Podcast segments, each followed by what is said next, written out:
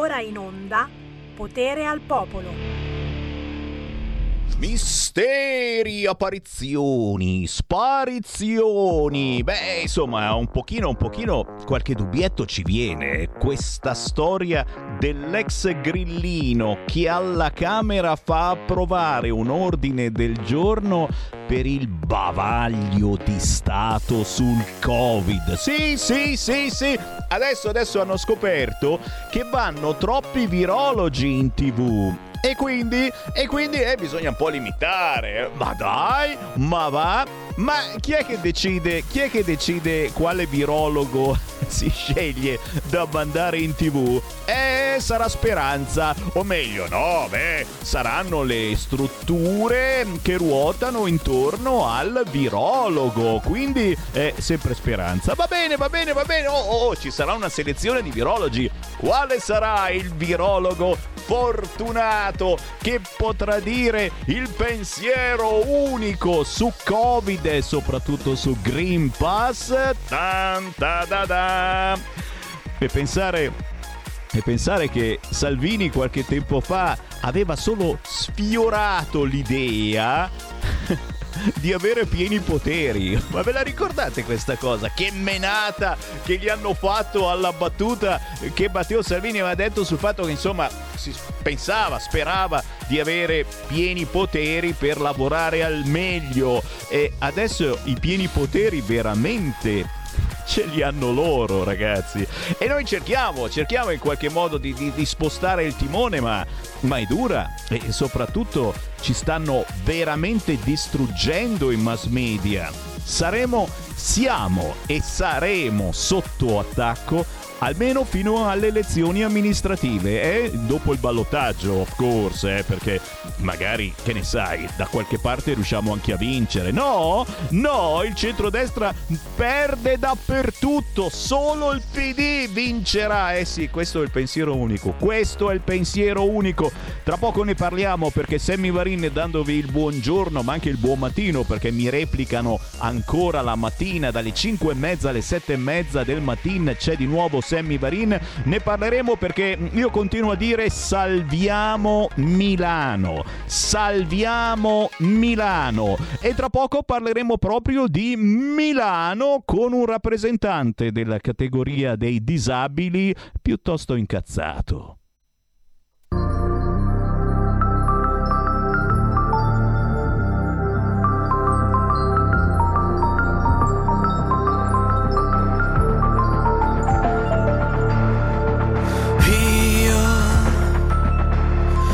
Quante volte sono stato in silenzio ad aspettare Dio. Pronto a perdere tutto per avere qualche cosa di mio. Quelle notti tra le stelle di sudore sulla pelle io. Io. Sempre fiero dei frammenti di ricordi e di momenti dove niente è al sicuro mai Corro verso l'incertezza, voglio amore che dà forza all'infa pura che guarisce tutti i guai. Questo mondo va così.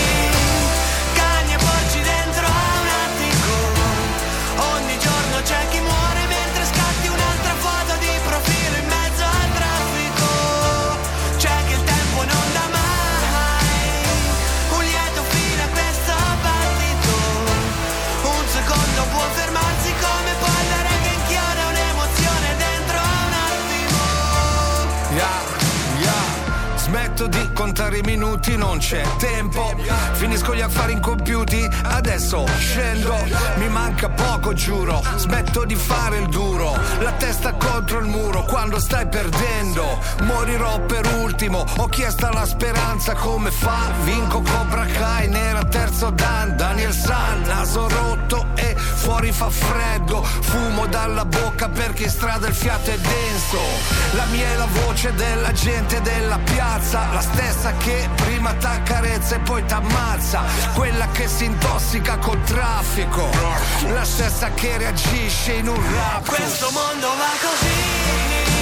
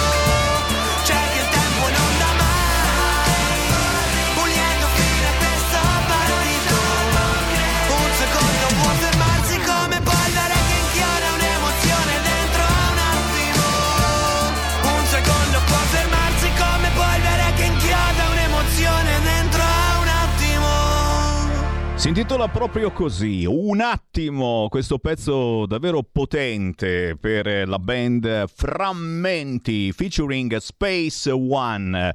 E questo mondo va così, però, però ci fa incazzare ragazzi e qui si parla dei tantissimi lavoratori dello spettacolo che in questi mesi, più di un anno praticamente, stanno facendo poco o niente. In particolare chi ha un locale dove si, ora dico un verbo che non si usa davvero più, dove si balla. Ragazzi, balla, ballare. No, non esiste più questo verbo e attenzione, c'è gente davvero sul lastrico. Una canzone dedicata a tutti i lavoratori dello spettacolo, questa intitolata Un attimo del gruppo Frammenti featuring Space One. E qui c'è Sammy Varin che vi dà il saluto con potere al popolo. Diamo potere anche al mio compare del giovedì, Andrea De Palo. Ciao Sammy. Potere. Come va? Potere, potere. Potere un cacchio, potere un cacchio. Eh, pu- era questo. Eh, cioè, mi viene soltanto eh, di fare un gesto dell'ombrello, modello Bossi, potere un bel niente. Esatto. S- siamo veramente conciati male, malissimo, soprattutto dal punto di vista dell'informazione, of course. Però perdonami, io vorrei eh, partire mh, questa, eh, cominciare questa trasmissione, partire con la polemica eh, ancora una volta su Milano. Io me lo sono, me lo sono promesso a me stesso stesso eh, di parlare ogni giorno di Milano, parlare ogni giorno eh, di quelli che sono i problemi di Milano e con te eh, non posso eh, ricordare il problema, eh, non posso non ricordare il problema delle barriere architettoniche che riguardano tutte le città d'Italia e non soltanto, ma Milano in modo particolare è una vergogna. Però senti, lascio parlare te, voglio che eh, tu ci, ci eh, ci solletichi un attimo eh, su allora. Milano, perché è vista, vista la Milano, bellissima Milano, vista eh, con mm, l'occhio di chi purtroppo ha una disabilità. Come te e, in questo caso una disabilità motoria, bisogna girare con la carrozzina anche se la tua è futuristica e, e tra poco ti vedremo veramente col turbo, però, però ragazzi eh, sono, sono problemi gravi. Per chi ha una carrozzina, sono problemi pericolosi semplicemente per un anziano che facilmente può topiccare, come si dice a Milano, scivolare, cadere. Eh, come vedi Milano, quali sono le problematiche secondo te che saltano subito, immediatamente all'occhio? Allora, come vedo Milano? Milano è sicuramente una città stupenda, quindi non, non voglio assolutamente offendere i milanesi parlando della questione delle barriere architettoniche. Il tema è che oltre a barriere, diciamo, fisiologiche, perché la città comunque è di costruzione antica, cioè Milano non è stata costruita negli anni 60, eh, 70 o come altri centri, ha una sua storia eh, molto radicata. Un po' le rotaie del tram che per noi che andiamo in sedia a rotelle sono sempre un qualcosa dove ti si incastra la ruota davanti e rischi di fare eh, veramente un volo di quelli eh, da film ma eh, le informazioni sul tema delle barriere architettoniche ce l'ho di prima mano da un amico candidato proprio per la Lega e ne approfitto per fare un pochettino di pubblicità che è Andrea Ferretti che è candidato su Milano al Consiglio Comunale proprio portando il tema delle barriere architettoniche. Lui è presidente di un'associazione che si chiama PEBA, PEBA è l'acronimo di Piano per l'eliminazione delle barriere architettoniche ed è una legge nazionale per cui tutti questi comuni d'Italia dovrebbero avere un piano delle barriere architettoniche, per cui dicono durante le singole legislature gli interventi che andranno a fare, in realtà non tutti i comuni ce l'hanno, lui con questa associazione si occupa gratuitamente di aiutare i comuni nell'andare a costruire questi piani di abbattimento e poi ovviamente farli rispettare. Perché eh, scriverlo è una cosa, farne un'altra e comunque Pisapia che aveva promesso eh, eh, di sistemare eh, eh, barriere, eccetera. Poi c'è stato Sala, aveva promesso anche lui di sistemare eh, la questione delle barriere architettoniche. Io l'unica cosa che ho visto sistemare a Milano dal PD, dalla sinistra, sono le piste ciclabili. Piste ciclabili che vengono praticamente fatte tra i parcheggi e lo spazio per i pedoni, per cui uno che passa in carrozzina si trova dove schivare o la porta della macchina o il ciclista che arriva. Bello, tu passi in mezzo tra l'auto e il ciclista, è stupendo. Guarda, guarda, questa è una cosa veramente che merita vergogna, vergogna, diciamo, vergogna. Diciamo che tra le due giunte, Pisapia e Sala, io da esterno che, che, che andava a Milano non ho visto granché di miglioramenti. Poi bisognerebbe chiedere ai milanesi sul posto, ma se qualcuno ci vuole telefonare non credo che abbia parole molto lusinghiere. A noi, noi, noi, guarda, abbiamo le linee aperte allo 0266 203529 del PD. Ecco, siete assolutamente ben accetti, qualunque sia il vostro parere su Milano, ma attenzione, ora non parliamo soltanto di Milano, parliamo eh, con una persona che eh, sta facendo una cosa bellissima, ha una missione fantastica, te la devo presentare. La sua missione è stare accanto alle donne, ai ragazzi, ai, eh, alle ragazze speciali e, e, e la sua è, è, una vita di eh, consulente, consulente d'immagine, style coach per creare moda inclusiva. Guarda che ospite che ti presento. L'abbiamo in linea, si chiama Sabrina Altamura.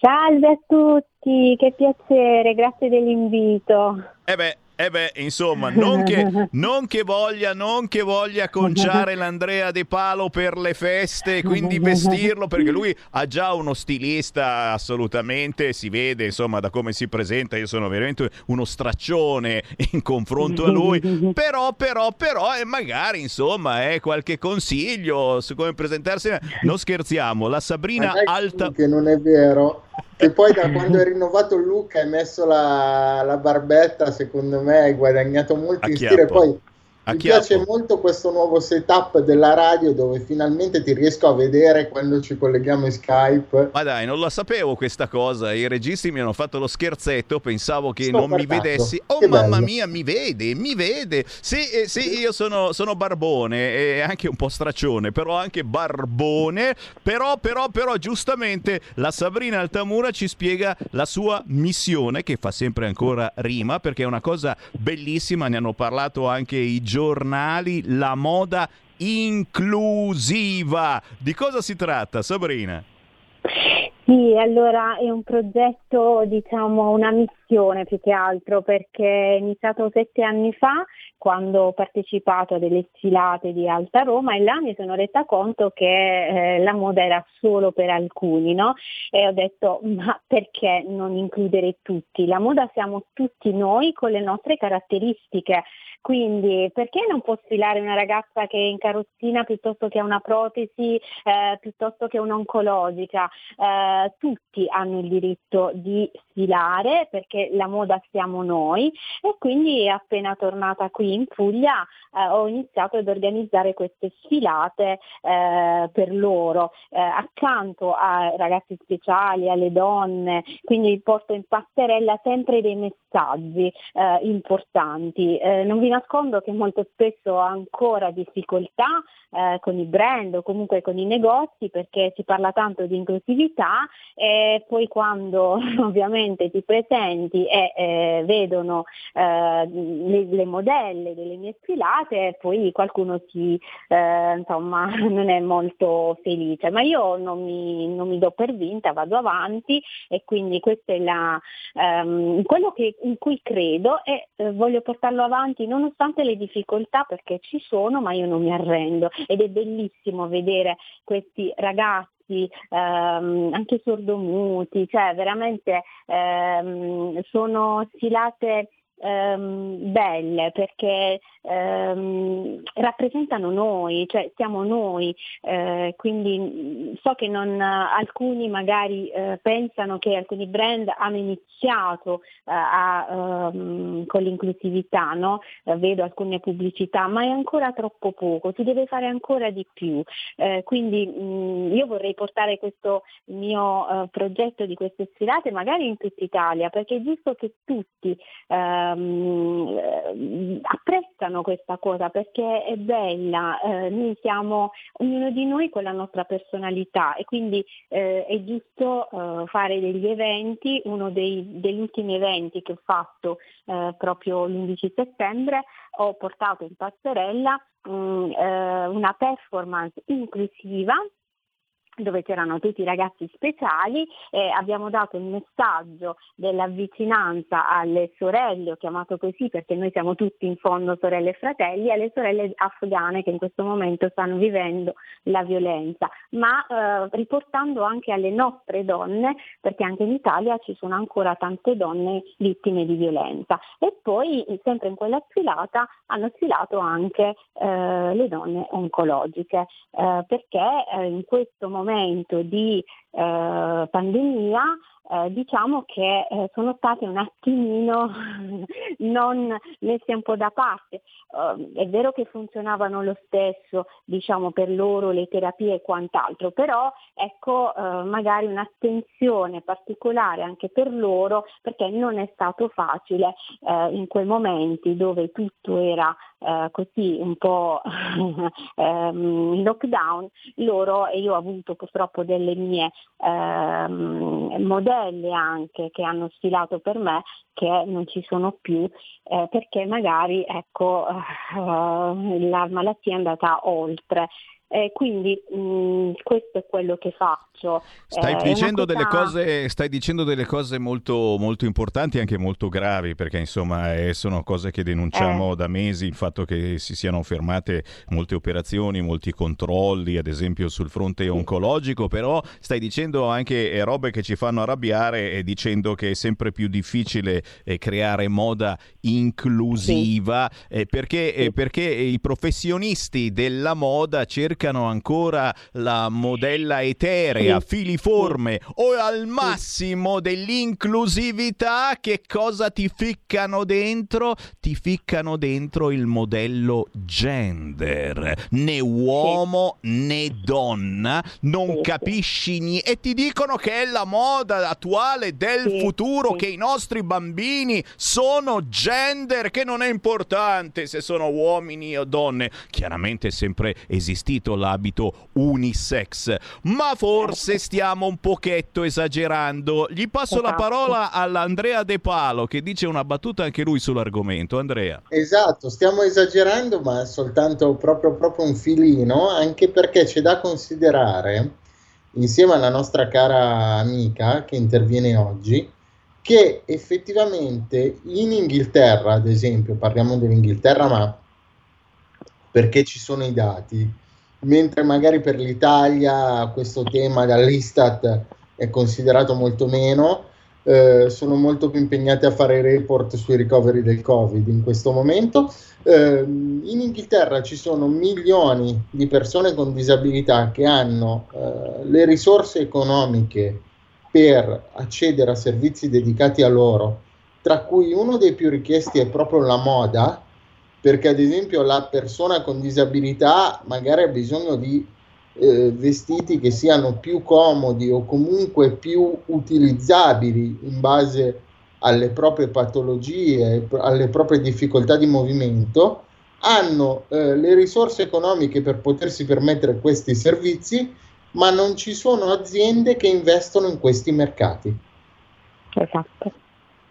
Non ci sono aziende che investono in questi no. mercati perché? Perché devono portare avanti il modello della perfezione, senza accorgersi che la perfezione non è quello che dobbiamo essere noi, ma è qualcosa a cui dobbiamo tendere, ma non deve essere neanche il nostro obiettivo, perché il vero obiettivo dell'uomo è quello che è stabilito dalla Costituzione americana, che non so neanche se in questo momento è rispettata nel mondo, che è la ricerca della felicità non dobbiamo essere perfetti, dobbiamo essere felici. Sabrina esatto, Altamura, gli ultimi due minuti per te. Sì, sono d'accordissimo. La felicità eh, dentro di noi è quella che dobbiamo ricercare. Io ho fatto sfilare ragazze in carrozzina con l'abito da sposa. Loro sono state felicissime, mi hanno detto grazie. Io ho detto no, ma sono io che dico grazie a voi perché mi avete dato una felicità immensa vedervi con questi abiti eh, bellissime e quindi ho fatto uno shooting, ho fatto delle sfilate. Io continuerò ancora in questa mia missione finché potrò porterò avanti loro. Io sono a fianco alla moda inclusiva. La moda è di tutti e io ne vado fiera. L'ho detto sui giornali, l'ho detto dappertutto. Signori, Sabrina Altamura, consulente d'immagine, style coach, lei fa soprattutto moda inclusiva. Dove sì. ti troviamo Sabrina? Sui social? Dove possono venirti a cercare i nostri ascoltatori? Sì, su Instagram mi trovano con eh, il mio account Sabrina Altamura Image Coach e poi ho una pagina Facebook eh, su Facebook, appunto Altamura Sabrina, eh, consulente di immagine bridal stylist. Oh, grazie davvero Sabrina, è stato grazie un grande onore ospitarti e grazie al sempre più figo, adesso inizia anche a montarsi la testa che dice eh, se mi fa sfilare pure la Sabrina Altamura con la mia certo. carrozzina turbo, tio, tio, sì. li tiro sotto tutti. Andrea De Palo, grazie Andrea, è sempre grazie, bello averti. Grazie Sabrina e oggi sono stato grazie proprio contento di vederti in diretta davvero. Eh, sì. Complimenti grazie. ai registi, grazie. Sì, siamo proprio contenti. Quando mi vedete sono proprio contento anch'io. Eh, grazie ragazzi, alla prossima. Ciao, ciao. Ciao. Ciao, ciao, ciao, ciao. ciao, ciao.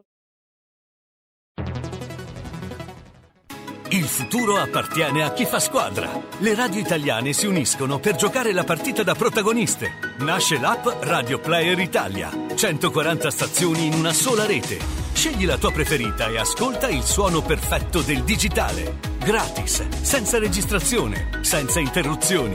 Compatibile con tutti i device, le notizie, la compagnia, la musica scelta da chi la ama, la conosce e la vive. Scarica Radio Player Italia. Il futuro batte con la radio nel cuore.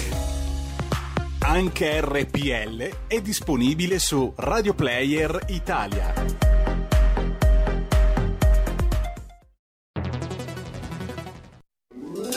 Stai ascoltando RPL. La tua voce libera, senza filtri né censura. La tua radio.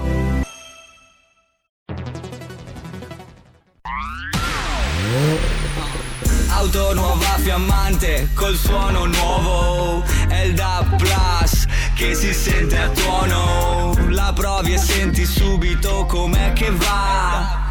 Da Plus la tua radio migliorerà. Digital Radio il suono perfetto. Dub Plus. Anche RPL, la tua radio, è in Digital Radio. Porta con te ovunque RPL la tua radio. Scarica l'applicazione per smartphone o tablet dal tuo store o dal sito radiorpl.it. Cosa aspetti?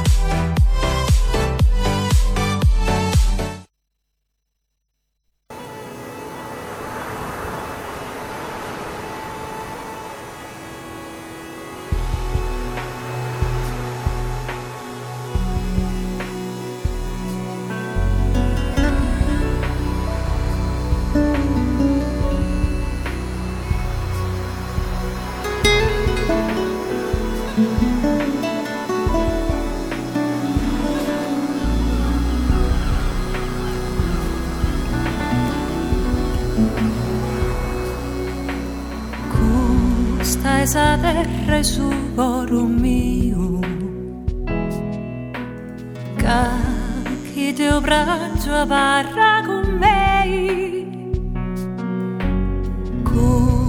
questa terra su vento che non calata mai. Come ti gusto dolore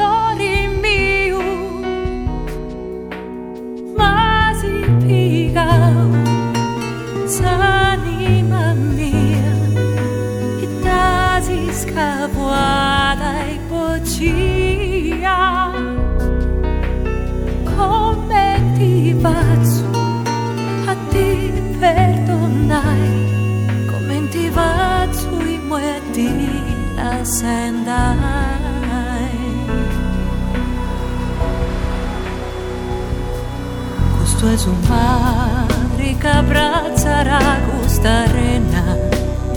Poi dalla sai con venti tu abbraccia sta me Ma si fura sacana de mai Da si strecare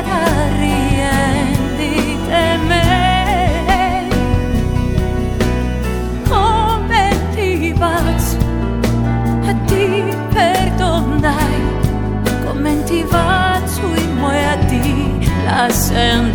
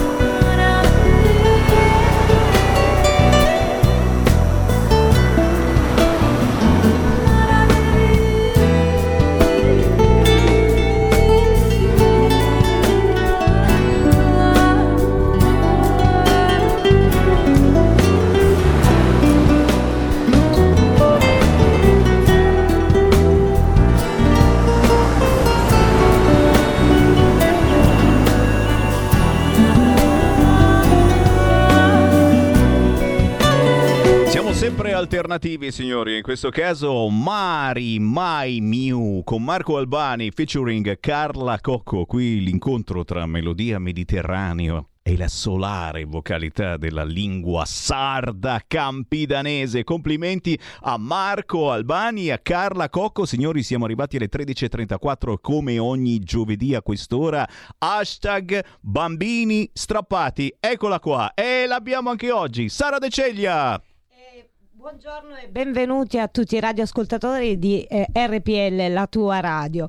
Oggi ci, ehm, ci cimentiamo in una... mm, in un argomento molto forte, affrontiamo una tematica veramente tosta. Sono arrivate moltissime segnalazioni di casi di, pre- di presunta pedofilia. Molti di questi hanno seguito un iter che ha portato i tribunali ad affidare i minori alla parte sospettata di questi abusi. Ma oggi trattiamo l'argomento con la psicologa, criminologa e eh, vicepresidente dell'associazione La Caramella è Buona, la dottoressa Roberta Bruzzone. Benvenuta dottoressa.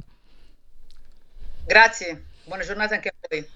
Allora, sappiamo che hai tempi molto stretti perché parteciperà anche a un'altra trasmissione, quindi avevo due domande da, eh, da porle e- ed è mh, sostanzialmente mh, vorremmo sapere quali sono le problematiche che spesso compromettono queste inchieste e se i bambini sono sempre credibili.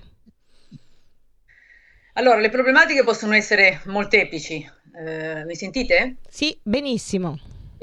Ok, le problematiche sono molteplici e sono indagini molto delicate proprio per questo. L'ascolto del minore, se viene praticato seguendo quelle che sono le linee guida internazionali, solitamente garantisce un coefficiente assolutamente accettabile di eh, capacità a rendere testimonianza e quindi di affidabilità rispetto a quelli che sono i contenuti della testimonianza. Il grosso problema in questo tipo di vicende che spesso diventa un- una- uno scoglio insuperabile nell'accertamento insomma, di quanto viene riferito dal minore in maniera più o meno coerente è la problematica genitoriale. Diciamo che uno dei grandi nemici della- dell'accertamento sui presunti abusi sessuali sui minori è una accesa conflittualità genitoriale. La maggior parte delle volte in cui c'è uno scenario di grande conflittualità genitoriale, l'accertamento in questo tipo di situazioni diventa estremamente complesso perché a venir meno, comunque a essere inficiato da questo tipo di, di scenario, spesso è la cosiddetta competenza specifica dei minori che è parte integrante delle, diciamo, delle competenze che un minore deve avere, anche molto piccolo, per carità si può valutare anche in una fascia d'età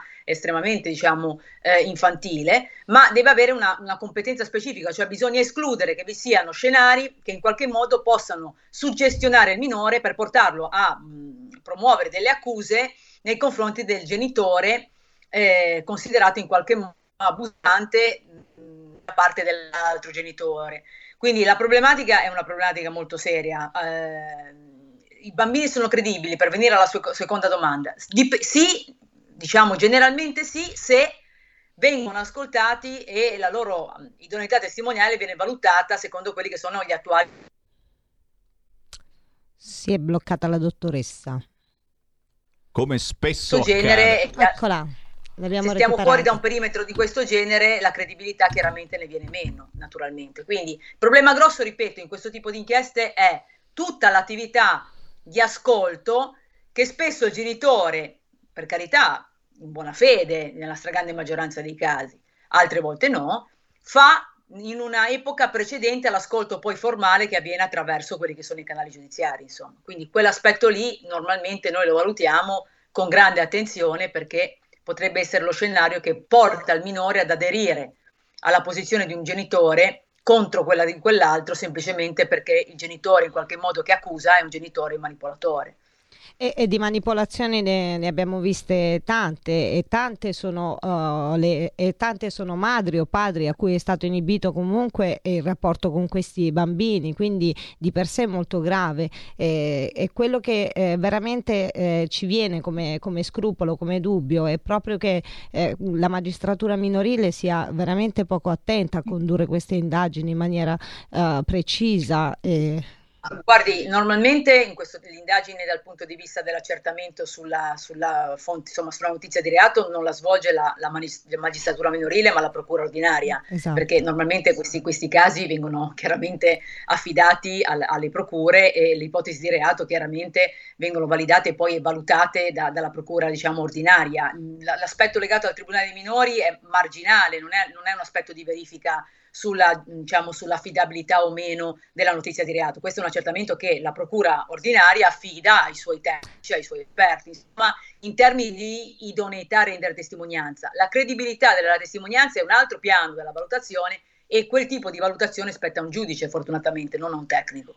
Io posso dirle dal punto di vista tecnico se un minore è in grado o meno di rendere testimonianza, se ha le competenze diciamo, generali eh, di memoria, di capacità di riferire, capacità di rievocare non inficiate, posso darle in qualche modo indicazioni sull'eventuale presenza o meno di, di in qualche modo indicatori psicopatologici, posso in, indagare la credibilità, diciamo, la, la capacità specifica cercando di capire se ci sono degli scenari interni o esterni che hanno suggestionato il minore. Poi, sulla scorta di quello che il minore riferirà, sarà poi un giudice a fare le sue valutazioni, non un tecnico. Noi non ci esprimiamo sulla credibilità di quello che il bambino dice, ci esprimiamo sulla sua capacità a rendere testimonianza. E questo è, è, già un ottimo spunto di riflessione anche per chi ogni giorno deve combattere rispetto a questi affidamenti e quindi cercare di portare la, l'asticella della giustizia su qualcosa che garantisca veramente il benessere del minore. Come abbiamo anticipato a, po- a, poco tempo, quindi le vorrei lasciare uno spazio eh, sia per uh, un suo pensiero, qualcosa che eh, riguarda strettamente questi, questi affidamenti che molto spesso in realtà si, eh, si, evol- eh, si, evolgono in una maniera eh, che mol- va molto al di là eh, effettivamente della, del suo benessere, del beneficio che eh, questi tecnici e tutti i professionisti coinvolti in questi casi eh, non, non assecondano poi sostanzialmente. Ma guardi, l'invito in questo tipo di vicende, se c'è un genitore che sospetta che il proprio figlio o la propria figlia eh, possano in qualche modo essere interessati da questo tipo di situazioni, certamente molto gravi, certamente potenzialmente traumatizzanti, il mio invito è quello di rivolgersi immediatamente all'autorità giudiziaria, eh, chiaramente senza martellare o bombardare il minore di stimoli, di domande, suggestioni e quant'altro, perché diventa, quella parte lì può diventare un boomerang clamoroso poi in sede di accertamento. Quindi attenzione fermo restando la buona fede della segnalazione, soprattutto quando è intrafamiliare, attenzione a non sollecitare il minore troppo in qualche modo nel, nel riferire racconti, perché il minore, soprattutto i bambini in età prescolare, affidano completamente al genitore, tendono ad assecondare, anche se in maniera inconsapevole, tutta una serie di aspettative che in realtà il genitore esprime, anche se magari non è perfettamente consapevole neanche lui o, o neanche lei. Quindi attenzione perché è un terreno molto scivoloso, quindi meno il minore viene ascoltato e diciamo più velocemente viene ascoltato da un tecnico e tanto più la sua testimonianza potrà essere valutata serenamente. E noi la ringraziamo davvero per questo intervento e le siamo grati. La invitiamo eh, e la inviteremo magari nuovamente a partecipare con noi, magari con un lasso di tempo un pochino più eh, maggiore. maggiore, sì, esattamente. E, e, le auguro davvero un buon lavoro e le faccio veramente complimenti. Grazie, Grazie mille. Grazie a voi, buona giornata. Grazie. E siamo alle 13.42, signori. Eh, eh, eh, vediamo, vediamo, se scende perché qua eh, lavora proprio qua vicino. Abbiamo aperto le linee allo 0266203529 e vediamo se, se scende l'ospite a sorpresa, altrimenti li telefoniamo. Eh, in Pronto? regia non si sa mai. Chi, chi c'è in linea? Pronto? Sammy, sono io, Andrea. Andrea, prego. Sammy, io mi resto male. Mi è arrivata la tassa su, sulla mondezza. Incredibile. Io faccio piccoli favori, guadagno 10 euro al giorno, 15 euro al giorno e mi è arrivata la cassa 1000 euro di mondezza. Come chiaro, posso fare? Chiaro, caro. Eh beh, adesso è solo l'inizio perché tra poco ci sarà anche la tassa per mantenere i poveri cinghiali. Insomma, abbiamo visto quella bellissima famigliuola di cinghiali scorrazzare per il centro di Roma. Eh, ci scherziamo però, mamma mia, come sono pericolosi. Hai visto che adesso iniziano ad assaltare anche Guarda che io ho visto un faccino interessante, interessante ed è qui fuori. Allora lo vado, lo, lo vado a raccattare sì, perché vi racconto intanto di un bellissimo incontro che ho avuto già molto tempo fa eh, durante la manifestazione di Pontida 2019 e ci siamo piacevolmente incontrati eh, su di sopra nei giardini eh, di eh, via Carlo Bellerio 41 e stavamo discutendo disquisendo piacevolmente su uh, il referendum della giustizia, perché di giustizia si parla e benvenuto a Paolo Grimoldi. Buongiorno, buongiorno a tutti. Buongiorno. Ho anticipato un po' la nostra chiacchierata su di sopra in giardino, mentre parlavamo comunque di questo referendum alla giustizia che stai cercando anche di spingere ed effettivamente un po' la speranza di tutti noi che ci sia una vera riforma anche in questo settore. Cosa, cosa ci vuoi dire Paolo?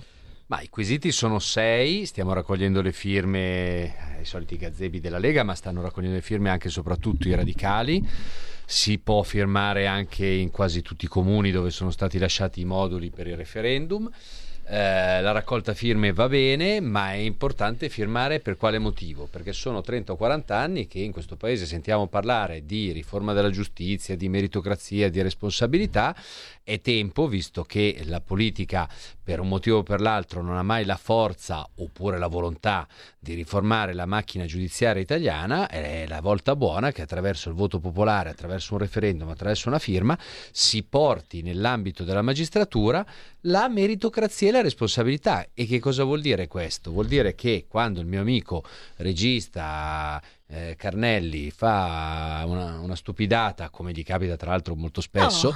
eh, viene ovviamente richiamato all'ordine. Adesso ovviamente sto scherzando, Lo voglio sappiamo. dire, chiunque di noi quando sbaglia sul posto di lavoro, in, in un modo o nell'altro paga paga il medico che sbaglia, paga l'autista che fa un incidente, paga il tassista che tira sotto un pedone o, o fa, fa, una stupidata. Insomma, chiunque di noi, non parliamo degli imprenditori che dovessero commettere degli errori, quanto gli tocca pagare, paghiamo tutti. Non si capisce per quale motivo, eh, invece nell'ambito della magistratura italiana questa sia l'unica categoria che anche quando fa le stupidate più invereconde di questo mondo, poi non paga mai.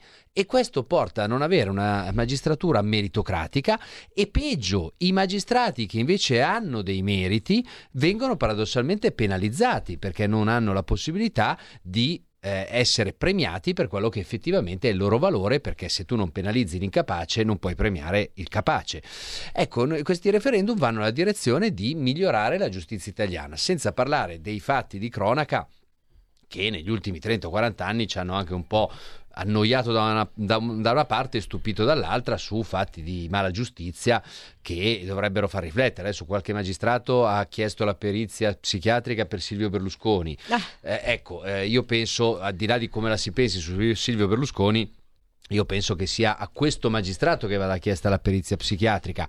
Penso che bisognerebbe chiedere conto in solido ai magistrati che hanno inquisito eh, l'ex sindaco di Lodi del Partito Democratico, facendolo sputtanandolo, facendolo decadere da sindaco, rovinandogli la carriera politica, ma anche la vita personale, umana, familiare, sei anni d'inferno eh, per un processo che non finiva mai, per poi dopo sei anni scoprire che il fatto non sussiste. E questo, eh. perdonami se ti interrompo, è successo a migliaia e migliaia di genitori che si sono visti strappare i figli per delle false accuse, come dicevamo prima con la dottoressa Bruzzone, alcuni vengono, oh, vengono denunciati per eh, proba- probabili abusi e anche un fattore molto pesante questo in una storia, in una vicenda e il fatto comunque di una procura statica, come eh, per spaziare anche su altri discorsi, ci sono donne che hanno denunciato per stalking e non lo possono più raccontare, quell'aiuto non lo possono più chiedere. Questa è una grossa responsabilità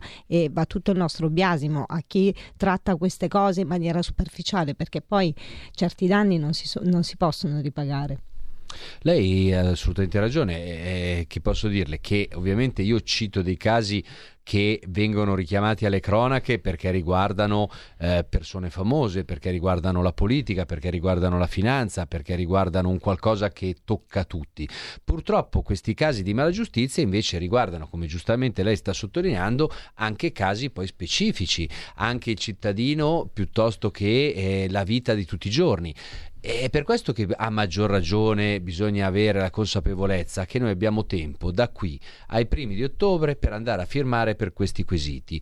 Per quale motivo? Perché i radicali italiani, perché tantissimi partiti, compresa la Lega, ma, che io rappresento, ma anche, che so, eh, il partito di Renzi, piuttosto che Forza Italia, piuttosto che Fratelli d'Italia, piuttosto che numerosi parlamentari del Partito Democratico ed esponenti di primo piano, il sindaco di Bergamo eh, Gori del Partito Democratico, stanno andando a firmare questi quesiti. Perché? Perché la politica non ha mai avuto la forza o la volontà di intervenire sulla magistratura in senso meritocratico. È la volta che lo possiamo fare tutti assieme attraverso la firma dei cittadini cittadini.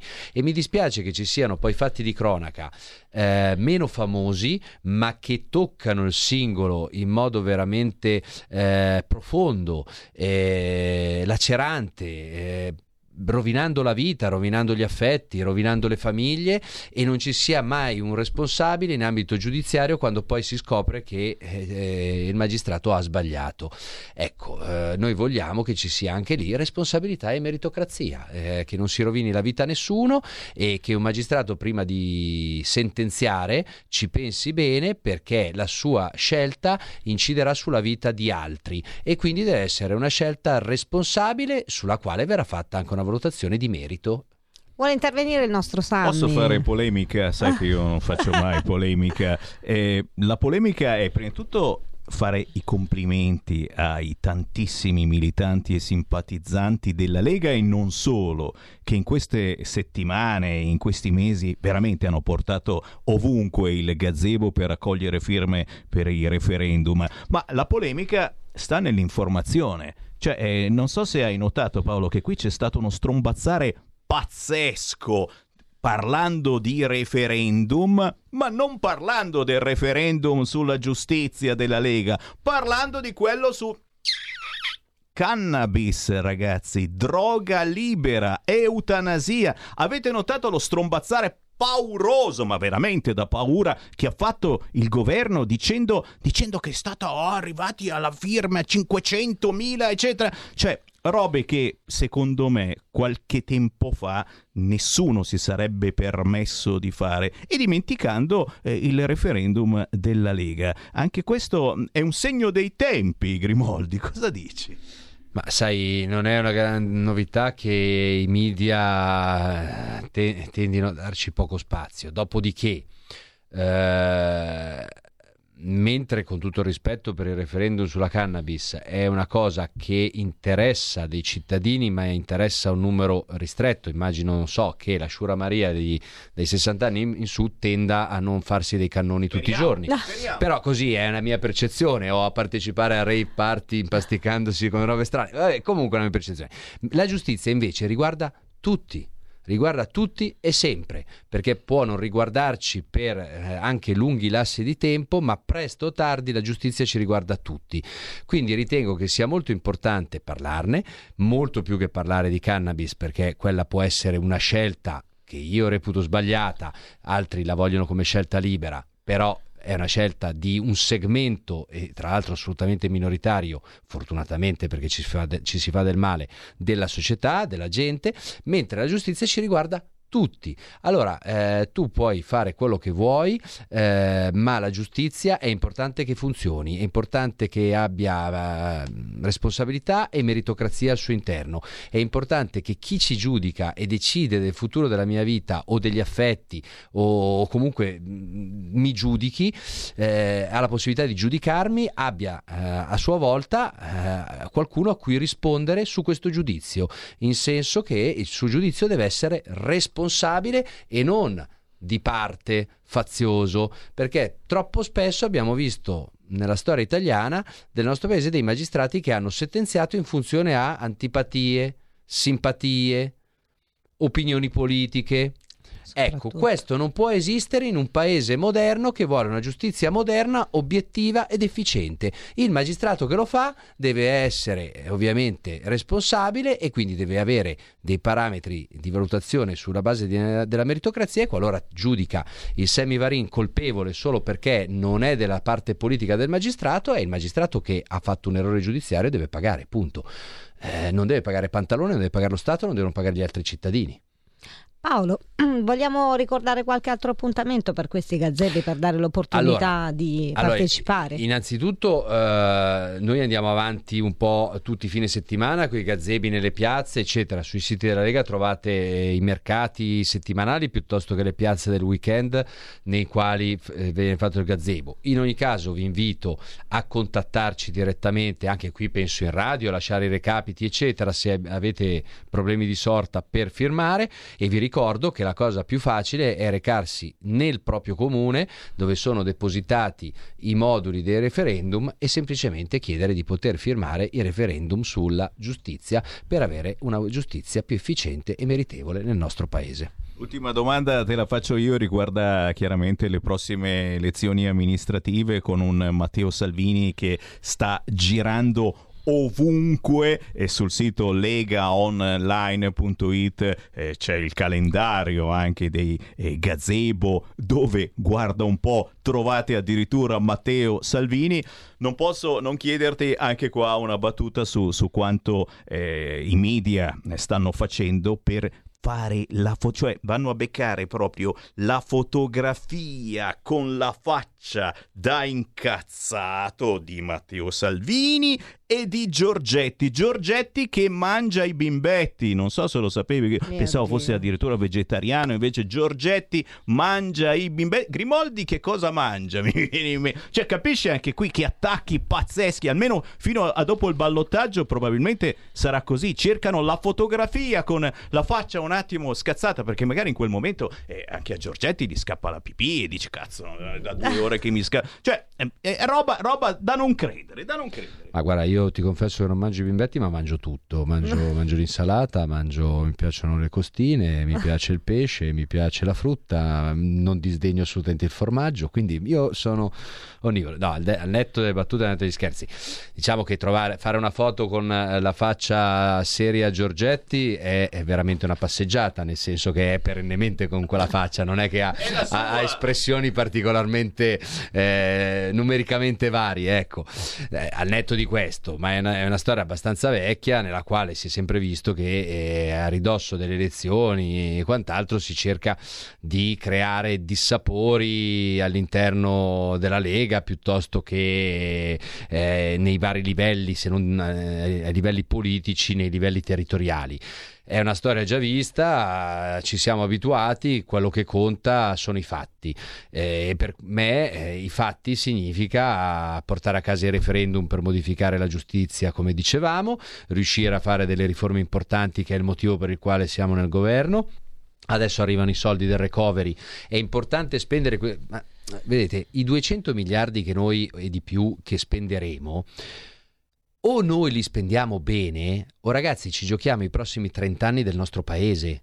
Cioè, quando noi avremo speso questi 200 miliardi, se invece che per fare infrastrutture, futuro, sviluppo, tecnologia, giovani, ce li siamo fumati con i monopattini o il reddito di cittadinanza, poi siamo indebitati per 220 miliardi, quello che è con l'Europa, e soprattutto abbiamo ipotecato i prossimi 30-40 anni del nostro paese. È per questo che noi abbiamo accettato la sfida di entrare nel governo, perché non vogliamo ipotecare il futuro dei nostri figli e del nostro paese, ma vogliamo spendere, guardando al futuro e quindi allo sviluppo, questi soldi affinché questo sia un paese moderno, efficiente, nel quale ci sia ricchezza e si possa vivere serenamente.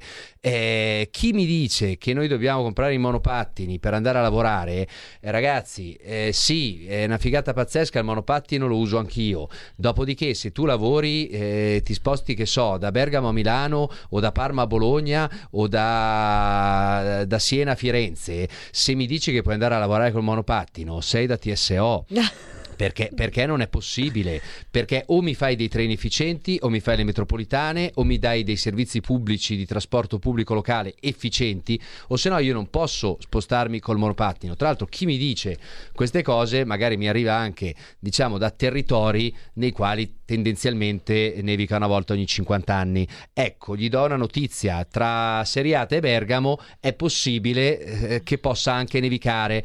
Come fai a spostarti tra Seriate e Bergamo con, con il monopattino? monopattino delle nevi. Ecco, ecco. Perché Tra- avremo anche catene, questo modello. Ci saranno le catene per i monopattini. poi, poi non sono un ingegnere eh, in materia di, eh, come si può dire, di riciclo delle batterie, però non è che la batteria del monopattino sia particolarmente meno inquinante degli idrocarburi, anzi per quanto riguarda eh, le, le- le- le falde acquifere, piuttosto che lo smaltimento, piuttosto che il contenuto chimico di queste batterie, è anche molto più inquinante, perché è ovvio che il primo anno che hai i monopattini non hai il problema di smaltire le batterie, ma dopo 3, 4, 5 anni hai un problema di sovraccarico, di smaltimento di batterie che sono altamente inquinanti che mentre un'automobile per capirci la- la- la- il grosso lo fondi e ricicli in metallo la batteria è una storia completamente diversa una storia di carattere chimico e al di là di chi, di chi vi parla che non è competente in materia ma ripeto non serve uno scienziato a capire che di soluzioni a impatto zero sull'ambiente ce ne sono zero. Quindi serve equilibrio e buonsenso per poter guardare al futuro senza rompere le palle alla nostra gente che possa andare a lavorare serenamente e non è obbligata a usare un monopattino di turno. E mh, ti ringraziamo innanzitutto per questa disponibilità e per esserti concesso, perché mh, anche le famiglie hanno bisogno eh, di questo tipo di risposte, anche eh, le famiglie hanno bisogno di questa attenzione, soprattutto per quanto riguarda eh, questi finanziamenti, perché vogliamo ricordare anche che vengono spesi 5,5 miliardi annui per eh, distruggere una famiglia, per farla a pezzi. Quindi noi auspichiamo attraverso anche l'impegno della Lega, del, del gover- del governo, di tutte le forze politiche che ci si metta un attimo la mano sulla coscienza e per quanto mi riguarda so che con Paolo Grimoldi possiamo essere piuttosto tranquilli perché ha sempre riservato una certa sensibilità verso questo fenomeno. Lo ringraziamo, ringraziamo Sammy Varin, Giulio Carnelli e tutta la famiglia stupenda di RPL, la tua radio. Vi ringraziamo e ci rivediamo giovedì prossimo. Grazie a voi. Ciao, sono Filippo Nardi, sono italo-inglese e 30 anni fa ho scelto l'Italia come mio luogo del cuore, perché qui sto bene, mi sento a casa. Però, dopo 30 anni ci sono ancora tantissime cose che non capisco dell'Italia rispetto all'Inghilterra. E allora, cari nottamboli, vorrei parlarne con voi, conoscere la vostra opinione. Ogni venerdì dalle 21 a mezzanotte su RPL, la tua radio. Con London Calling. Vi aspetto. Stay tuned. Dal primo ottobre sui nostri canali di RPL, la tua radio.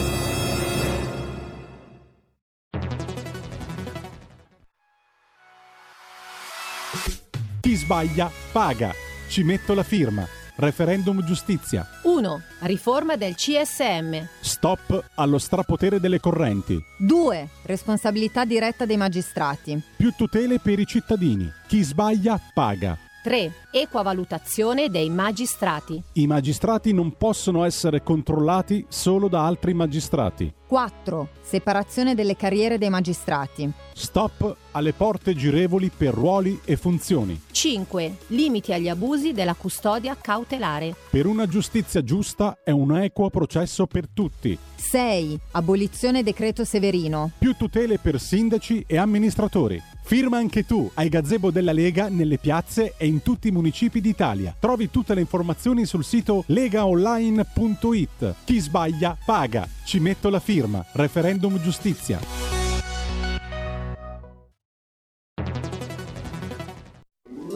Stai ascoltando RPL. la tua voce libera, senza filtri né censura. La tua radio. Coming Soon Radio, quotidiano di informazione cinematografica. Nome? Bond. James Bond. L'attesa è finita. Dov'è 007? Questa missione cambierà tutto. Puoi immaginare perché sono tornato in ballo. Che cos'è? Tu non sai che cos'è. Ne ucciderà milioni. No Time to Die, dal 30 settembre solo al cinema. A settembre, Benvenuti alle Minus Escape Room. Ditemi che è uno scherzo. l'unica regola Siamo ancora nel gioco. è sopravvivere. O risolviamo gli enigmi o moriamo. Escape Room 2, gioco mortale. Chi te lo dice che ti lasceranno libera di nuovo? Dal 23 settembre al cinema. Si è fatto arrestare. C'è stata una rissa. Mi dispiace, ma non voglio più vederlo. Mai più. Abbiamo sbagliato tutto. Non si può costringere una donna a scegliere tra il marito e il figlio. E io ho scelto. Tre piani, un film di Nanni Moretti, dal 23 settembre al cinema. Inseguo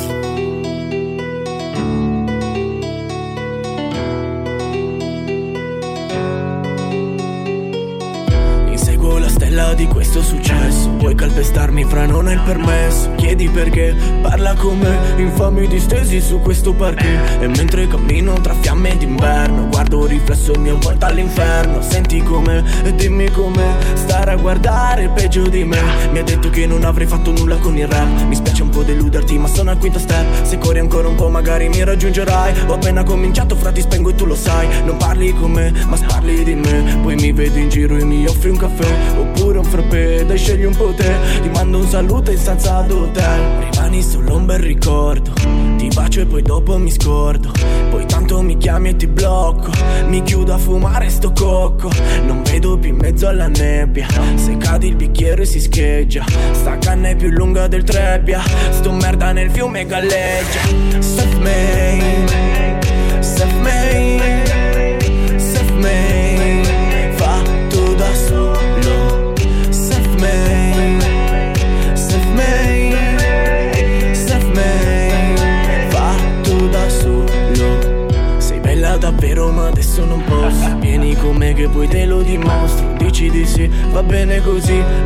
dal sabato al lunedì. E faccio sto pezzo per cambiare un po' L'uno e poi l'altro per restare al top. Lo canti con me, poi scappi vabbè. Volando tra stelle pensando a sto cash. Mi hai detto che sarei rimasto solo come un cane. E che lo meritavo, sono un solo cercagrane. Tranquilla baby, infatti guarda come vola adesso. Da quando non ci sei ho tempo solo per me stesso. Ti fidi di me, mi fido di me. Mi dici soltanto se un pezzo di me. Rispondo però forse è meglio di no. Ti guardo e sorrido, tu pensaci un po'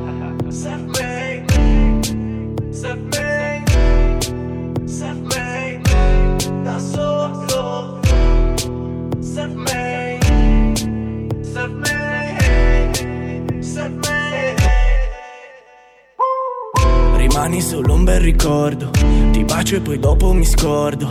Poi tanto mi chiami e ti blocco. Mi chiudo a fumare sto cocco. Non vedo più in mezzo alla nebbia. Se cadi il bicchiere si scheggia. Sta canna è più lunga del trebbia. Sto merda nel fiume galleggia. Self-made Self-made Self-made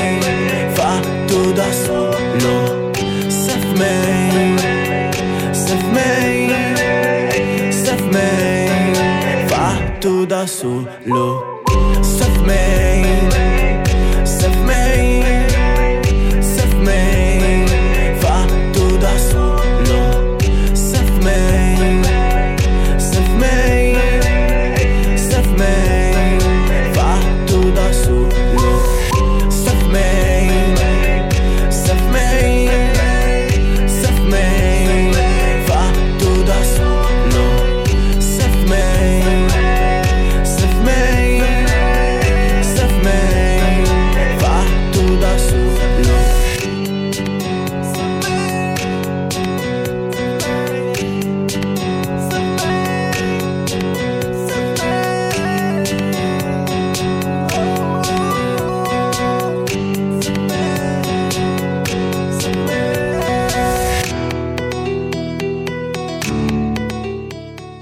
Self-Made, la canzone di Botaz, amarezze, illusioni, sogni nel cassetto. Oh, questa è musica indipendente che insegna. Questi sono artisti che lanciano messaggi molto ma molto potenti e decisamente importanti. Fammelo salutare, lo abbiamo in linea. Botaz, ciao! Ciao, ciao a tutti.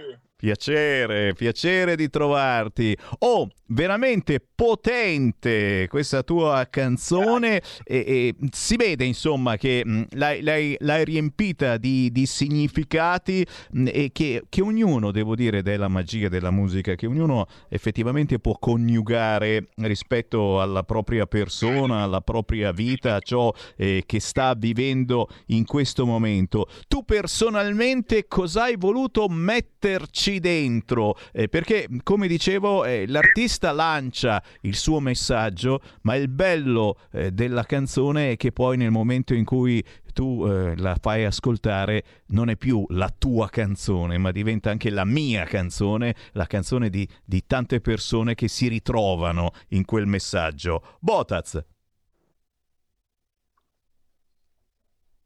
Si è frizzato, si è frizzato, eh? forse adesso l'abbiamo recuperato. Proviamo? Allora, è sal- è sal- ok. Ci siamo, Vai. ci siamo.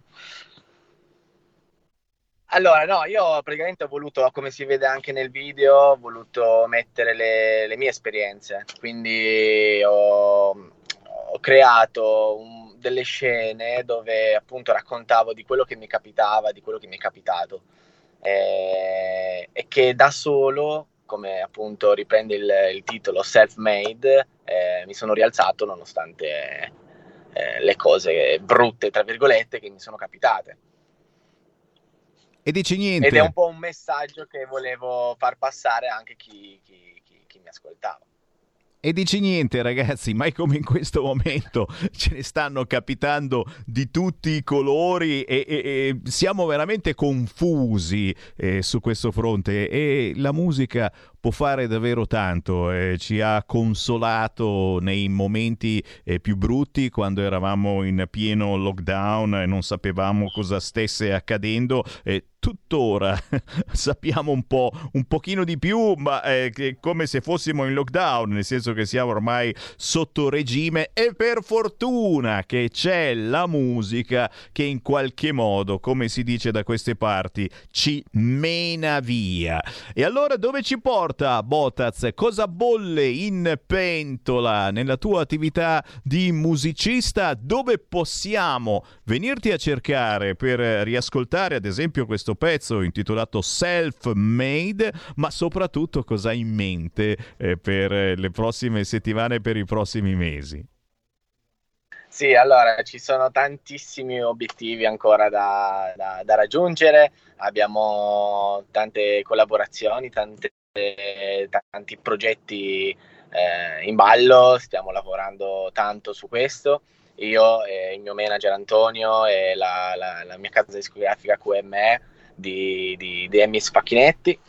E, mm, non spoilerò niente, però abbiamo tanti, tanti progetti. E, mm, adesso eh, anche queste novità di, delle radio, insomma, mh, mm, esperienze fantastiche che prima erano solo dei sogni, adesso sono realtà.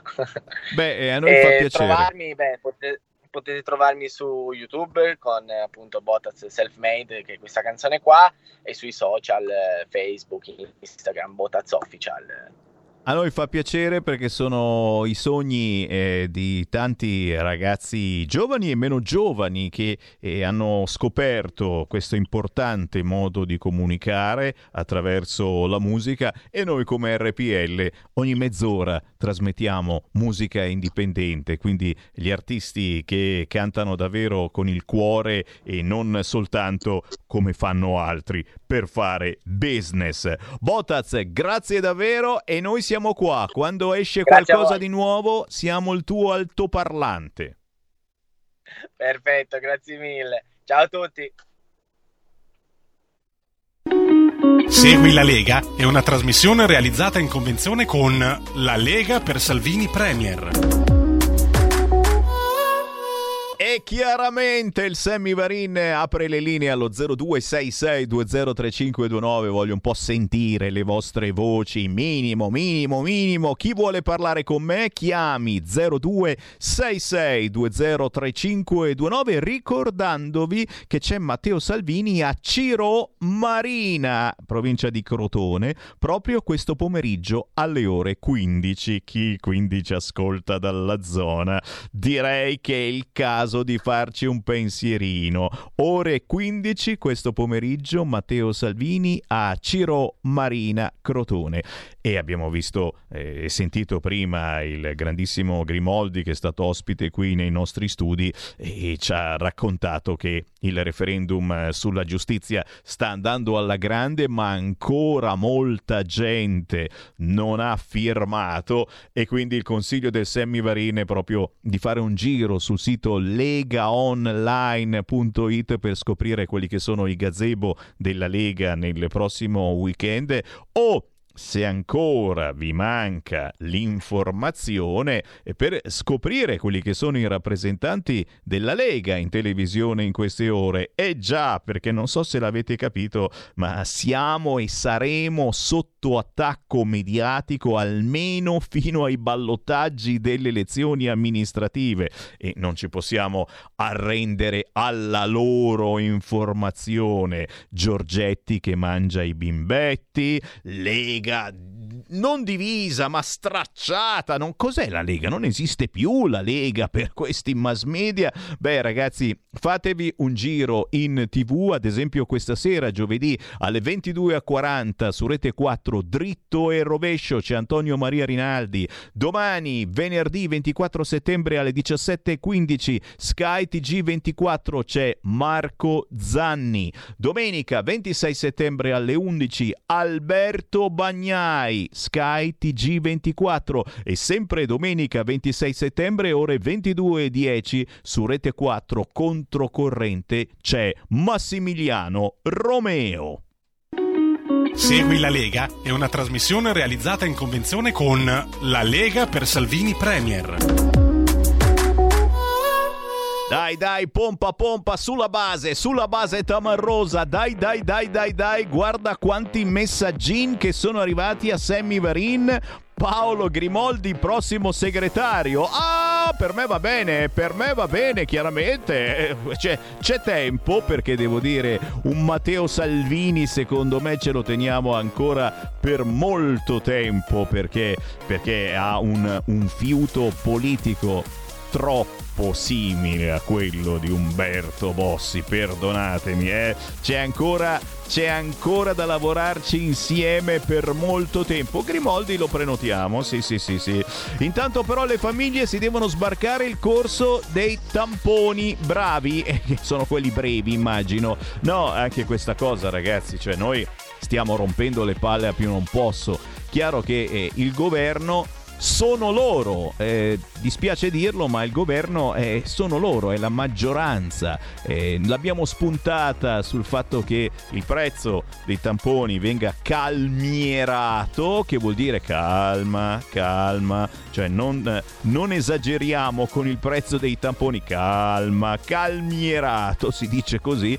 Noi però li vogliamo gratis e non, non, non ci arrendiamo finché questi tamponi non saranno gratis perché il Green Pass è una grande boiata, mio parere personale, of course, e, e, e, probabilmente c'è molta gente che gli puoi fare qualunque cosa, ma il vaccino non lo farà. Per cui è giusto ed è anche forse un po' più sicuro che si possa fare il tampone. Sembra veramente di ricordare una cosa così facile, così ovvia, invece così ovvio non è. A proposito di Milano, ricordiamo che è possibile il voto disgiunto. Bella, bella, sì, sì, sì, è una bella invenzione. Il voto disgiunto, assolutamente sì. Ma che cazzo dici? 0266203529. Chi vuole parlare con Sammy Varini in questo momento lo può fare. Chi c'è in linea? Pronto? Giuseppe da Torino. Oi Giuseppe. Dunque, eh, io stamattina ho ascoltato un po' la RAI, stamattina presto, no? la sento sempre prima di andare via, e c'era uno che si chiama un, uh, un giornalista Eugenio Fatigate di Avvenire e ha detto che Salvini è un animale politico, incasserà risultati deludenti in quasi tutta Italia, soprattutto a Milano. Mm. Mm.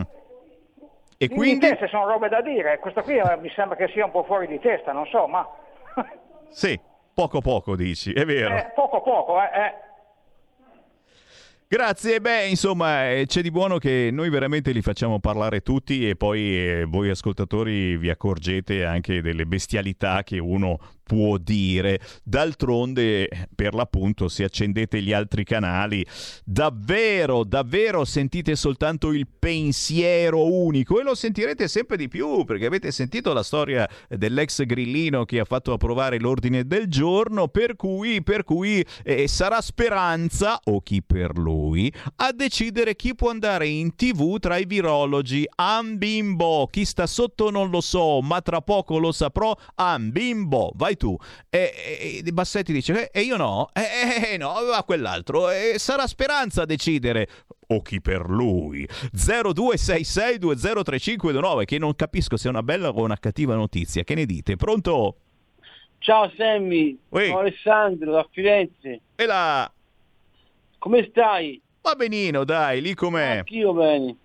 Senti, bisogna levarci il cappello davanti a Salvini, perché ha preso una Lega che era lo veramente per lo sfascio, al 4%, che non contava nulla, e l'ha portata a, a- a livelli di partito nazionale al 30%, bisogna fargli complimento a Salvini. Grazie. Sì, e quelle sono parole sante le tue perché davvero a volte ci dimentichiamo questa situazione.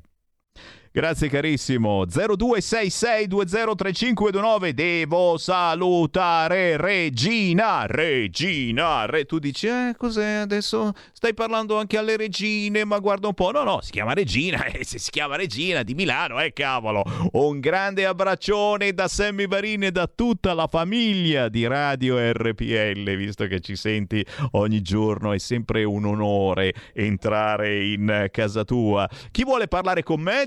0266 203529. Pronto? Oh, caro Sammy, ogni tanto mi faccio vivo. Eh, Eh, fai bene, ciao. Ciao, carissimo. Allora, mi, mi piace perché fai delle conduzioni che sono strepitose.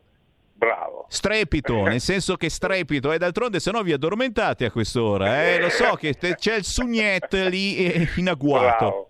Comunque, torniamo seri per poco. Dicevo, giustamente, hai detto una cosa che tanta gente il vaccino non lo faranno mai.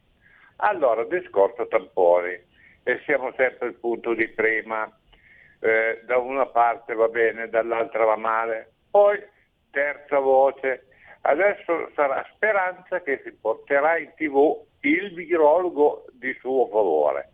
Ora, quando si sente una roba del genere, è già bello, è detto tutto, quindi è inutile che lo porti in tv, tanto per chiarire. Sì, io, se ti ricordi, lo dissi tempo indietro, ma già più, finché non si mette uno che, che, non, che almeno che rappresenta tutta la classe medica, che lo nominano un presidente, chiamalo come vuoi, e Draghi, va bene Draghi, vanno là da soli col bravo cartello in mano e dicono signore qui dentro c'è questo, c'è quello, c'è quell'altro, l'altro, per l'altro, per qui, per là. I bambini. E, e qui chiudo, ma dico, ma qui c'è ancora qualcuno che ha del buon senso. Ma dico, ma io devo, io è che la mia età non me lo consentirà mai più. Ma se io avessi un bimbo di 5, 6, 7 anni, ma lo faccio vaccinare. Ma piuttosto lo tengo a casa da scuola a vedere che cosa c'è fuori. Ma guarda che c'è gente che ha, c'ha delle reazioni. Se non lo vogliono dire, benissimo che non lo dicano, ma io te lo posso dire perché li conosco personalmente queste persone che hanno avuto reazioni dopo il vaccino. E quando vedi queste cose io dico, ma prima che vaccinare quella creatura, calma un momentino, vediamo come va a finire la storia. Se per morire, ma, almeno, ma almeno moriamo in un modo che non ho nessuno sulla coscienza, ecco siamo chiari. Grazie, grazie Sammy, Grazie bravissimo, a te. ciao. Grazie ciao. a te, mi fa sempre piacere sapere che siete davvero tanti, tantissimi ad ascoltare questa trasmissione. È chiaro che io devo smuovere le coscienze, devo mettervi la famosa pulce nell'orecchio, devo farvi ragionare e lo faccio eh, utilizzando le doti che aveva Socrate, l'ironia e la maieutica. Faccio il mestiere della levatrice e c'è qualcuno che sta per avere un bambino, ma il bambino è, è l'idea, è il fatto di farvi venire un'idea diversa e quindi utilizziamo la spiritosaggine, l'ironia, cercando di smontare, di demolire una notizia per poi cercarla di fare nascere dentro di voi. E, e a volte ci riesco, a volte non ci riesco, ma se ci riesco, beh, vi devo smuovere per farvi soprattutto entrare in diretta e dire il vostro pensiero. Soprattutto voi che non l'avete mai fatto, i tanti ascoltatori un po' da tutte le zone d'Italia collegate con la Radio DAB, col canale 740 del televisore, e sul sito radiorpl.it, sulla app che avete scaricato sul vostro cellulare, su YouTube e Facebook. Beh, insomma, eh, siamo l'ultima radio rimasta libera e ne dovete approfittare chiamando 02 66203529 oppure inviando un WhatsApp in tempo reale al 346 642 7756 e se lo fate vincete, in questo caso vincete un minuto di Draghi. Sul cursore glielo faccio sentire, se lo meritano. Un governo che cerca di non far danni è già molto, ma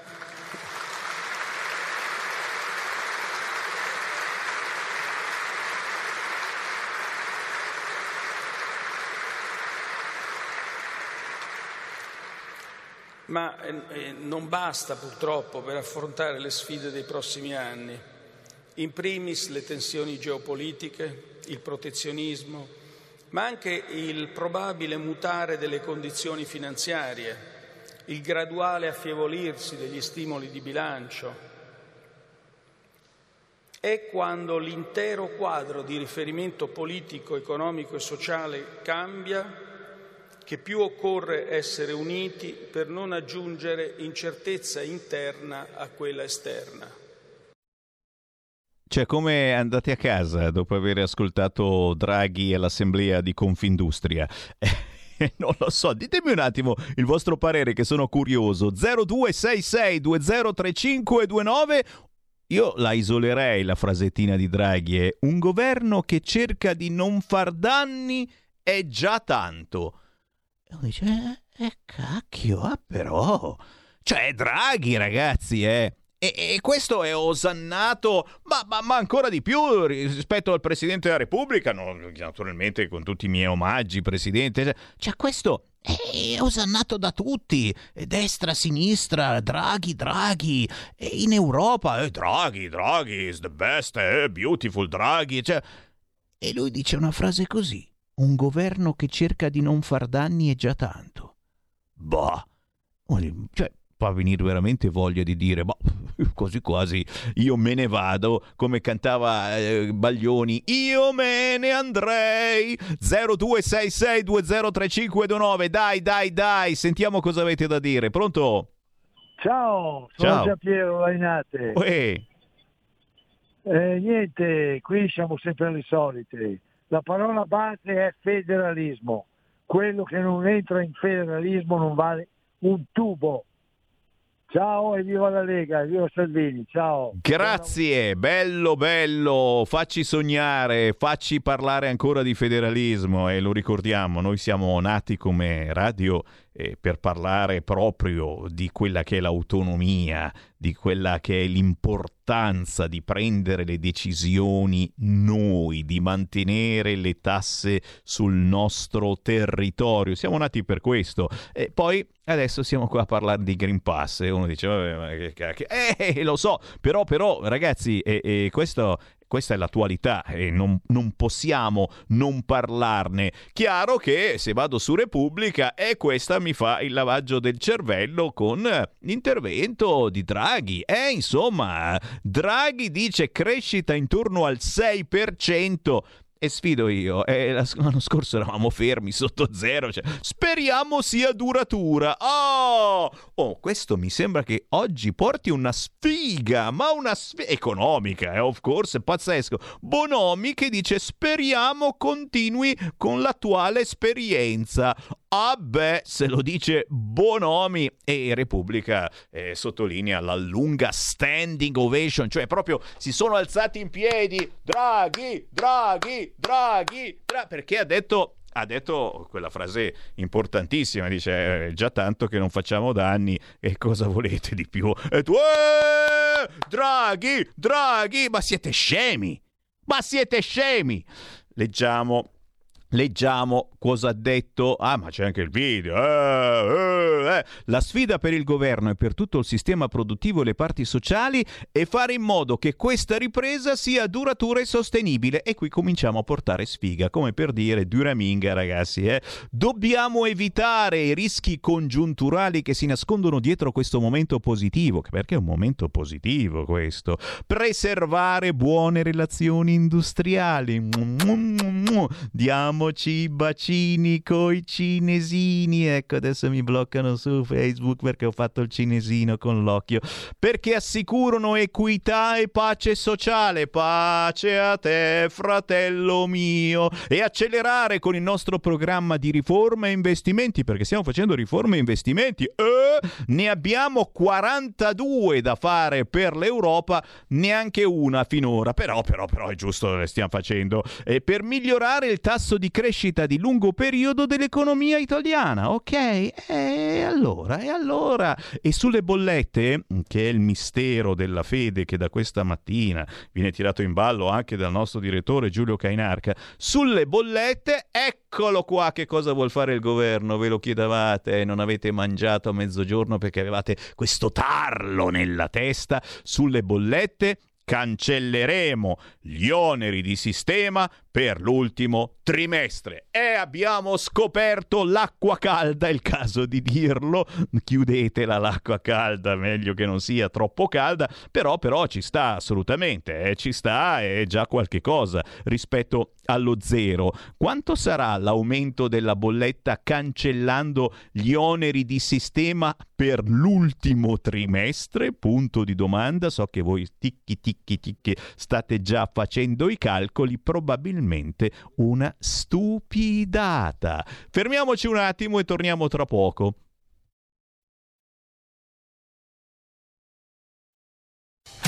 Porta con te ovunque RPL la tua radio. Scarica l'applicazione per smartphone o tablet dal tuo store o dal sito radiorpl.it. Cosa aspetti?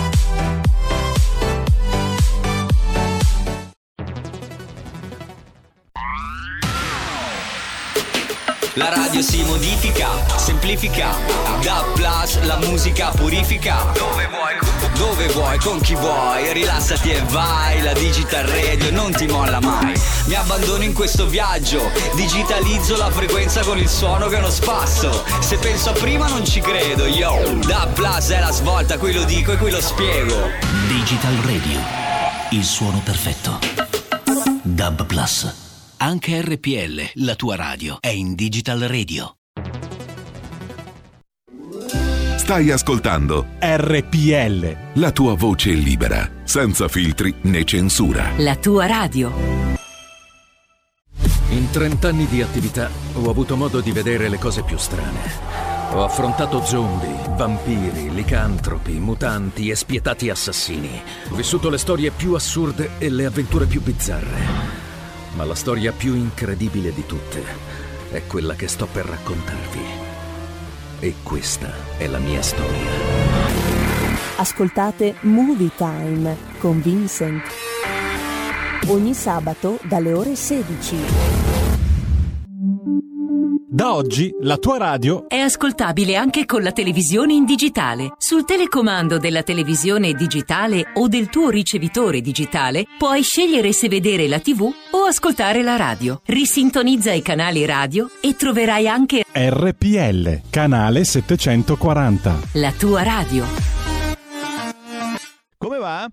Come va? Eh lo so, siete caldi. Siete caldi, un motivo in più per ascoltare, per ascoltare chi crede nel proprio territorio, chi lo difende e chi lo manda avanti attraverso le genuinità che poi eh, vi fa avere direttamente a casa vostra, ovunque voi siate in poche ore. E stiamo parlando di valori importanti che porta avanti un imprenditore che si chiama Alberto Acerbis, ciao! Buongiorno Sammy, buongiorno a te, buongiorno agli ascoltatori. Quest- quest'oggi parliamo, molti la conoscono già, l'hanno avuto da tanti anni. Eh, L'azienda Acerbis si divide in Acerbis olio extravergine di oliva, che è il prodotto principale di cui parliamo tanto, e dall'olio extravergine di oliva si fanno chiaramente anche delle creme straordinarie. Sapete che la nostra linea cosmetica Le Cartier ormai è riconosciuta a livello nazionale perché è un prodotto totalmente biologico.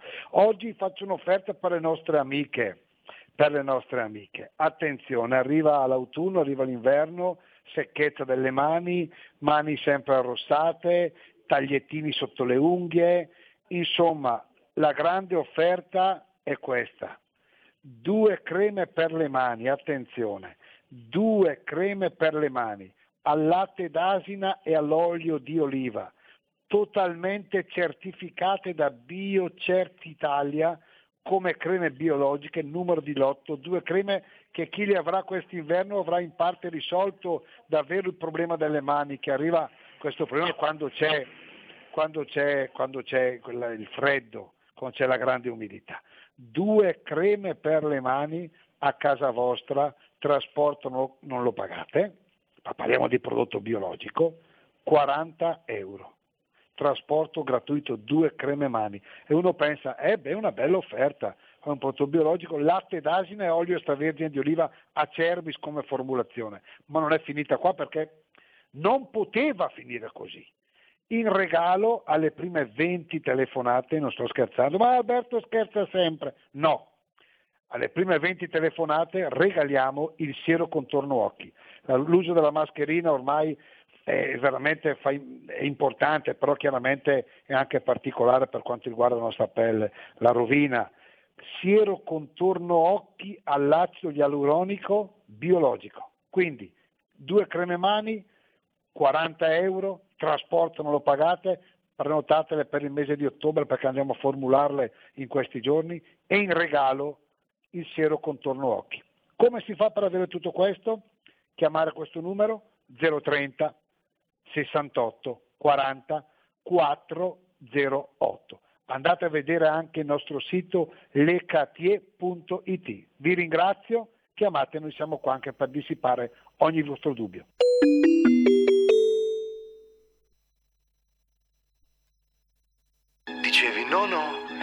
Sei venuto anche tu qua eh. Alla fine casa tua Su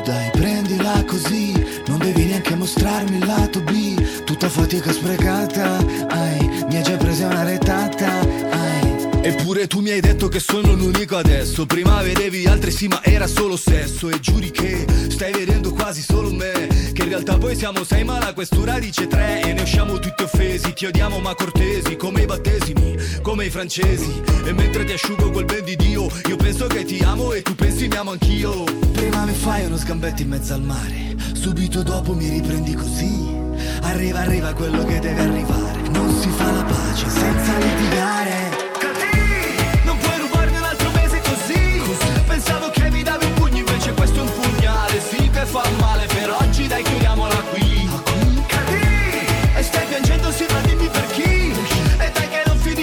il se perdiamo un mondiale. Sesso non vale, dai non mi guardare così.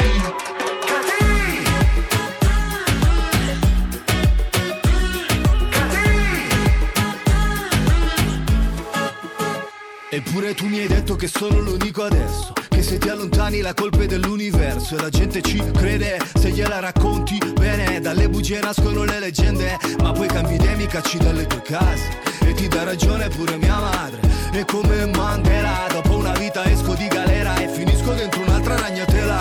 Prima mi fai uno sgambetto in mezzo al mare Subito dopo mi riprendi così. Quando mi dici non ti devi preoccupare Mi fai preoccupare, mi fai preoccupare. Così,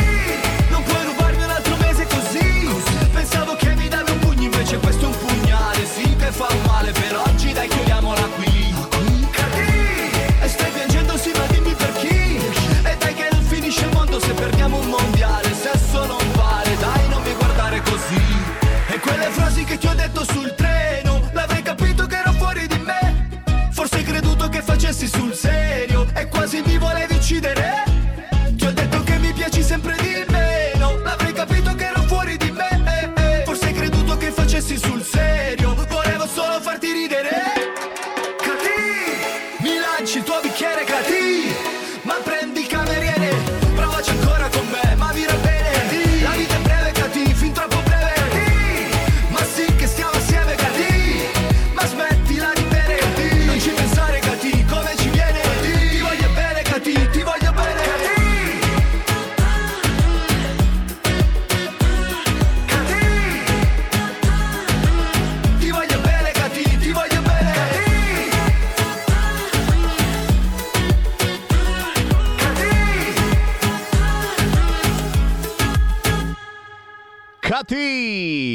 chiama Dargen D'Amico, rapper, cantautore, produttore.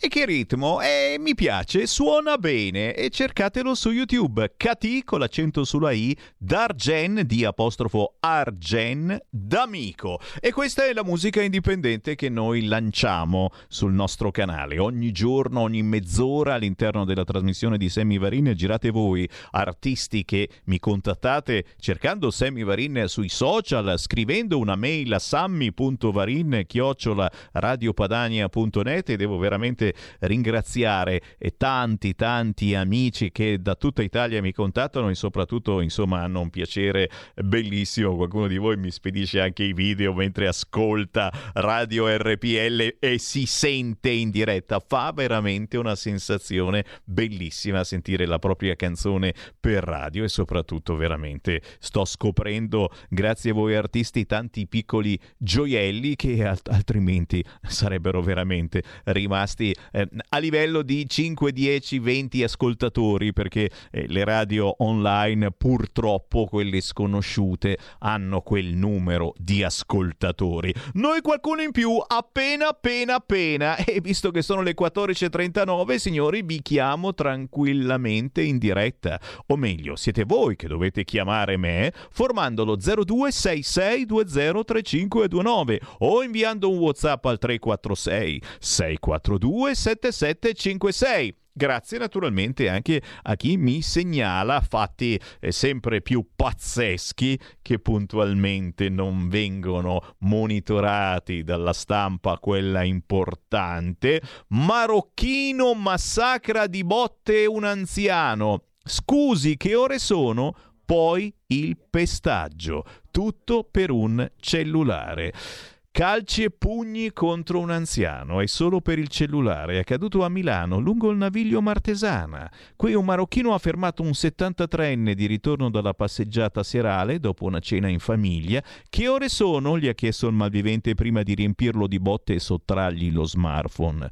Dura- dolorante per i colpi subiti al volto e alle gambe, l'uomo si è alzato, si è recato al pronto soccorso in compagnia della moglie. 35 giorni per la frattura delle ossa nasali e altri traumi alla testa e al ginocchio. Grazie Lamorgese 0266 203529. Pronto? Ciao Sammy, sono Marino. Oi. Ciao. Eh, ho appena sentito la trasmissione sulla 7 Tagada, quella che trasmettono il primo pomeriggio, no? Mm. Una roba veramente penosa. A sentir loro, a sentir loro praticamente nella Lega c'è una guerra civile, volano gli stracci, sembra che ci siano delle tensioni, una roba, guarda, mancano solo i visitors che arrivino e roba la matti, guarda.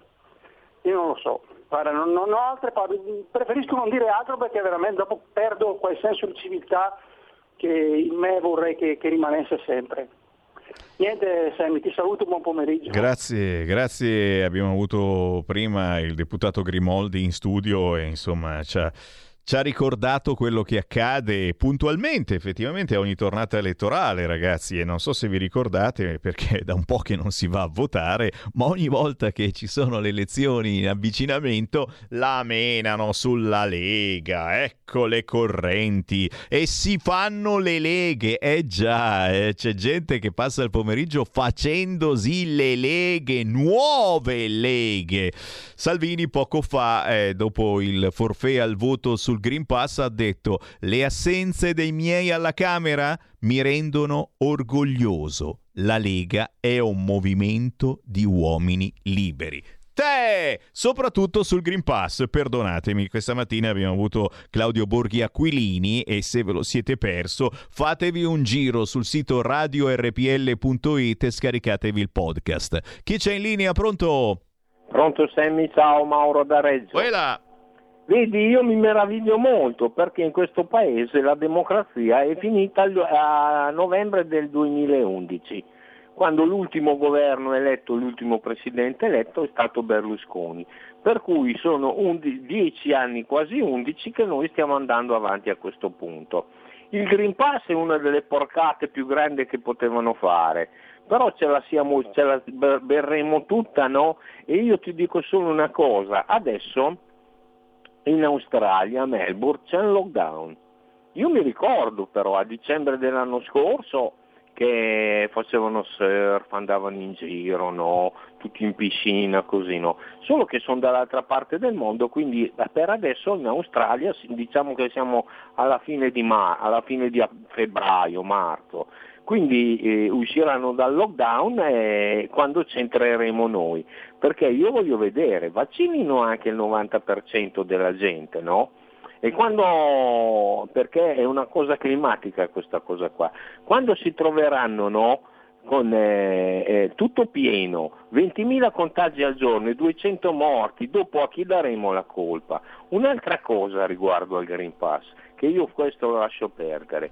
Come mi spieghi tu che il grano eh, è aumentato quasi del 100%, lo zucchero aumenta, sta aumentando tutto, il legno non si trova perché è stato preso in tutto il mondo da, dalla Cina, come si è fatta scorta di soia, mais, frumento e tutto già da due anni? come, verso cosa staremo andando incontro. Se poi dopo penso a Cingolani, che non è che lo dice così in giro, in mezzo in un concilio chiuso così, Cingolani no, che lo dice tranquillamente, dice che su questo pianeta al massimo ci possono stare 3 miliardi di persone. E lo dice tranquillamente, sono i programmi della Trilateral che fa testo alla Fabian Society di inizio del Novecento, sono sempre quelli, vedi, hanno creato una chimera che è l'AIDS, che da 40 anni il vaccino non lo trovano. E adesso ne hanno creato un'altra che però è ancora peggio, perché il virus dell'AIDS si, lo prendi per via sanguigna oppure per liquidi corporali e lì ti puoi proteggere. Questo per le vie aeree praticamente va a annullare quella che è l'esistenza umana, eh? per, perché noi viviamo per sintesi di ossigeno, altrimenti muore tutto. E tra l'altro quando continuano a dire che Montagnier è un cretino, lui dice che questo vaccino qua è liqui, è bucato. Per cui vedremo quello che succederà. Ciao. Grazie, grazie, grazie. Lo dico sempre, siete voi i migliori editorialisti, altro che i quotidiani. 0266203529 e sul fatto del legno, beh, qui a Milano noi abbiamo i bastoni, Max Bastoni. Fatemi ridere. Tra poco, tra poco arrivano un po' di guerriglieri su Milano perché vi ho promesso che ogni giorno eh, l'urlo del semi Varine salviamo Milano. Beh, vedremo quest'oggi chi c'è che si batte per salvare Milano. Intanto ancora i vostri interventi 0266 203529. Pronto? Chapeau al, al, Mauro da Reggio Emilia. Ciao, sono Marco D'Amantova. Ciao. Allora, Mauro da Reggio Emilia ha detto un pochino quello che mi ha detto mia moglie poco fa a tavola. Marco, voglio vedere quest'inverno, quando i teatri, le discoteche, i cinema saranno pieni all'80, io spero che li riempiano al 100% di gente col Green Pass, e allora si, varrà, si, allora si, si vedrà la verità, perché vedrai che ci sarà un sacco di gente che si infetterà comunque e ci sarà un sacco di gente che finirà in ospedale comunque e lì le coscienze si torneranno ad, aprile, ad aprire. Allora, ci siamo accorti che sono scomparsi perché i giornalisti non fanno più domande su certe cose importanti. Perché? perché sono scomode. E la democrazia si vede da due cose, dal giornalismo, che è libero, indipendente e diventa una spina nel fianco del potere dominante, e dal funzionamento del Parlamento. Da noi il, il giornalismo, tranne qualche esempio come la verità, l'eccezione che conferma la regola, è assolutamente asservito al potere e il Parlamento è un organo che ormai potrebbe essere semplicemente chiuso, perché tanto decide tutto la cabina di regia. Il Parlamento, sia per quanto concerne l'Europa, e questo succede da vent'anni, che per quanto concerne invece le questioni governative e di legiferazione interna, non conta più, mette soltanto il visto ed approvato. Questa è la situazione della democrazia italiana e ultima cosa, non avrei mai pensato di doverlo fare, ma io mi devo complimentare con quegli intellettuali, giornalisti, professori universitari, storici, eccetera, da Cacciari al, a Freccero, passando per la gambe Vattimo e, e vari ed eventuali, che hanno almeno l'onestà intellettuale di essersi presi i loro fischi da parte dei loro amici di sinistra, perché è lì che arrivano, dicendo che il Green Pass è soltanto una fregatura, il lascia passare che presto potrebbe diventare necessario per tantissimi aspetti della nostra vita e rendere l'Italia un, gover- un paese con una popolazione governata più o meno in stile Pechino. Ciao, grazie Sammy. Grazie. A proposito Green Pass, il decreto è in gazzetta, ecco il Corriere che ti snocciola le regole per lavoro, RSA, scuole, locali e soprattutto le multe. E attenzione, a proposito di vaccini, arriva ormai consolidata l'ipotesi di una terza dose, ma non soltanto per i soggetti fragili. No, no, no, no, no per tutti, ok? Eh no, finora c'erano solo i soggetti fragili, gli oncologici, voi vecchietti. Oh, un sospiro di sollievo! Non romperanno le scatole a voi, non vi correranno dietro con la siringa solo a voi vecchietti oncologici, per tutti tutti e lo scrive in questo momento in apertura il sito del Corriere, eh, ricordando che Montecitorio ha approvato il decreto bis che impone la certificazione per scuola, università e trasporti a lunga percorrenza, quali categorie devono esibire il certificato, che cosa rischiano i trasgressori? E beh, poi che cosa rischiano soprattutto quelli della Lega, eh, che non hanno votato tutto ciò e aspettavano i giornalisti che Salvini gli dicesse io vi condanno io fuori, eh, io qui, io là. E invece Salvini cosa ha detto? Ha detto, eh, oggi è una giornata di festa perché arrivano un po' di parlamentari, un po' di pezzi grossi da altri partiti come Forza Italia. Eh beh, signori, e noi adesso i giornalisti sono lì incazzati e ci stanno anche ascoltando sicuramente che ogni, ogni frasettina che dici e hanno detto questa cosa e lo so, lo so, devono distruggere la Lega e lo devono fare assolutamente prima delle elezioni amministrative, non deve restare nulla della Lega. E invece ci siete voi, ci siete voi che state ascoltando questo canale, unico, ultimo canale di libertà. Voi che magari la Lega davvero non l'avete mai votata e dite, beh, forse davvero è il caso, questa volta voto Lega alle amministrative del 3 e 4 ottobre. Chi c'è in linea? Pronto? Sì, ciao, Quella. sono Marco. Ciao. No, chiamo da Milano e voterò sicuramente Lega, va bene? Perché? Giusto, non me ne non me ne frega niente se siamo in uh, par condicio. Ma detto questo, Io ho una domanda da farti, caro Sammy, e vorrei che tu mi rispondessi. Allora, visto che il governo dell'ottimo Draghi, vero, e finché c'è Draghi c'è speranza, ha stabilito che dal 15 ottobre, eh, se non sei in possesso del Super Green Pass sul lavoro, vieni sospeso e non retribuito, io ho una domanda da farti.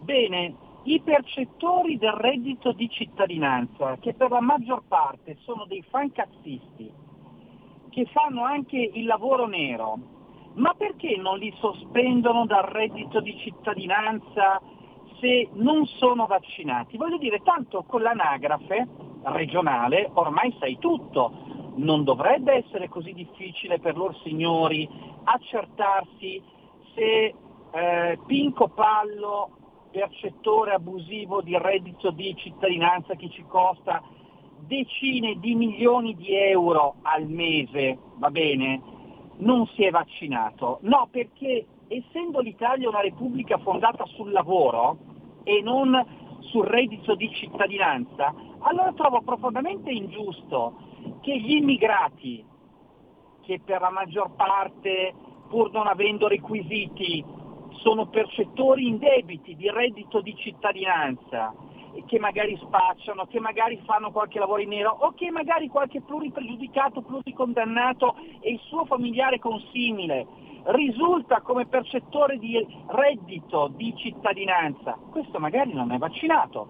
Ma poi ti voglio anche dire questa cosa, l'abbiamo sentito ieri su Radio Padania, ma quante persone eh, che lavorano per lo Stato come appartenenti alle forze dell'ordine, carabinieri, poliziotti, eccetera, eh, non sono ancora vaccinati. Ieri sentivo che 15.000 guardie penitenziarie non sono ancora vaccinate, non si sono volute vaccinare e le sospendiamo dal 15 ottobre?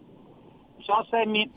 Grazie. C'è qualcuno che vuole fare la guardia carceraria o il poliziotto? Eh beh, potrebbe essere un'idea, insomma, eh, non scherziamo. Anche la Germania fa allo stesso modo, si è accodata all'Italia, eh, siamo stati capofila. Bella idea. E adesso chissà quanti eh, si stanno organizzando per imitarci sul Green Pass obbligatorio, ma sicuramente non saremo mica solo noi con il Tagikistan, il Turkmenistan. No, no, impossibile.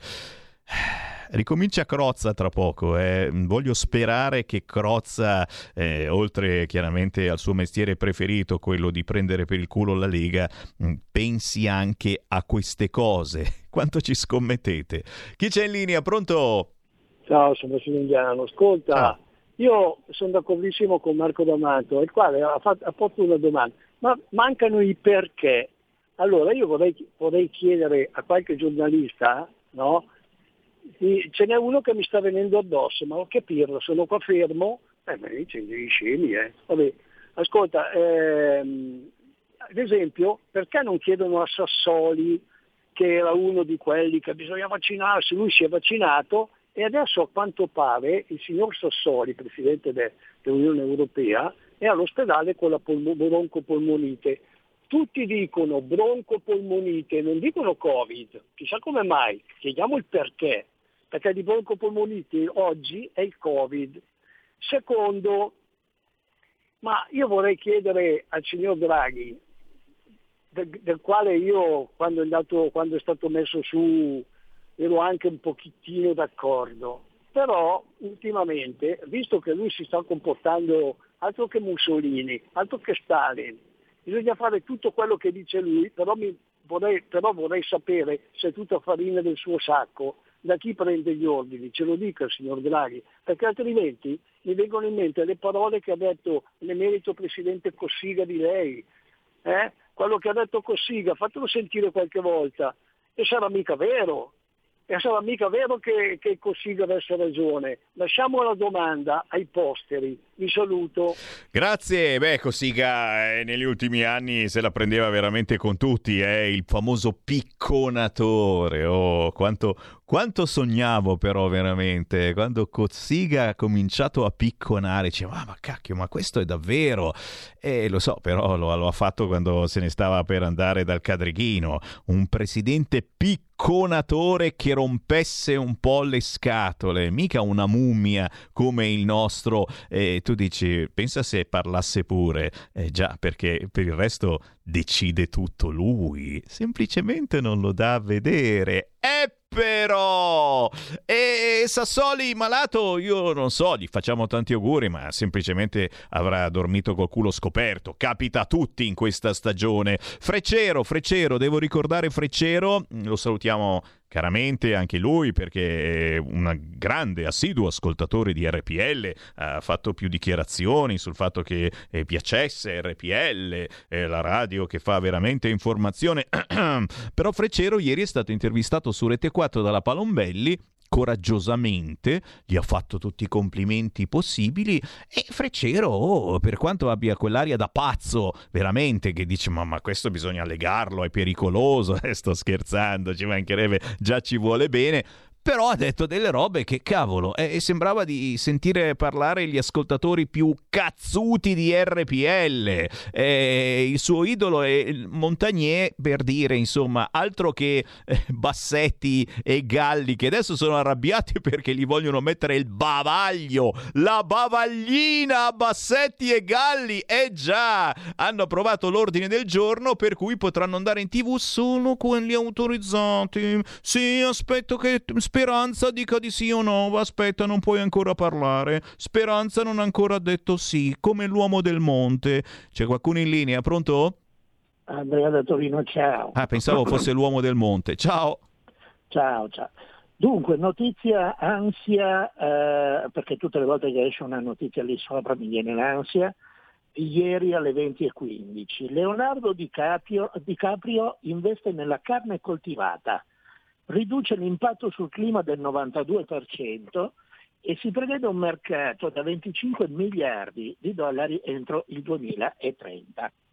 Ora, eh, sicuramente eh, le multinazionali che si saranno infilate eh, come, come, degli avvoltoi su, queste, su questa nuova tecnologia avranno le loro belle lobby all'interno della Commissione europea e, e ovviamente la Commissione europea non potrà dir di no all'autorizzazione alla messa in commercio di questa carne finta. Questo è ancora peggio, è ancora di più un, uh, un, colpo alla zootecnia italiana che è fatta di eccellenze, per cui dopo aver attaccato qualsiasi settore produttivo italiano attaccano pure lì. Eh, faccio una proposta, sai che io ogni tanto provoco. Mm, proporrei di dichiararlo mm, persona indesiderata in Italia, mm, respingerlo a tutte le frontiere. Grazie. Comunque Freccero, tornando a Freccero, lo intervistiamo eh, nei prossimi giorni. State tranquilli. Ancora una chiamata, pronto?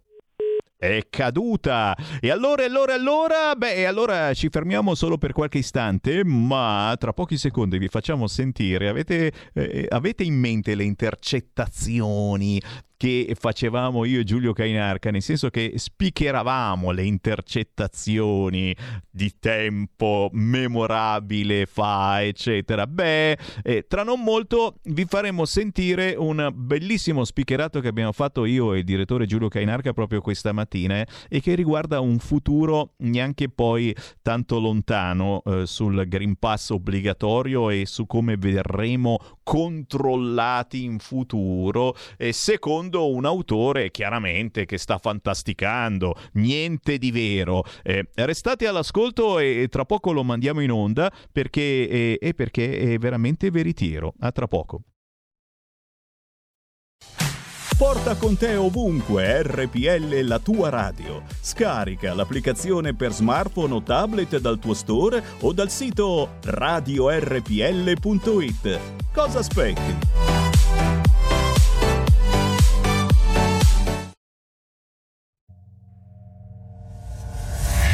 Il richiamo numero 16. Un racconto di fantascienza. Forse. Un racconto di Manuel Montero pseudonimo con cui un giornalista ha firmato il libro intitolato Wuhan, virus, esperimenti e traffici oscuri nella città dei misteri, disponibile in ebook. In un futuro prossimo, tutte le persone, a causa di un fantomatico virus, vivono costantemente sotto controllo grazie alla Green Card. I trasgressori sono stati emarginati e vige la legge di un misterioso distretto. Giudicati in base ad un punteggio di comportamento da buon cittadino, tutti sembrano finalmente felici. Una storia di fantasia, ma forse non del tutto. Da qualche parte, fra qualche anno, due uomini dialogano seduti su una panchina. Poveraccio, morire così a nemmeno 60 anni.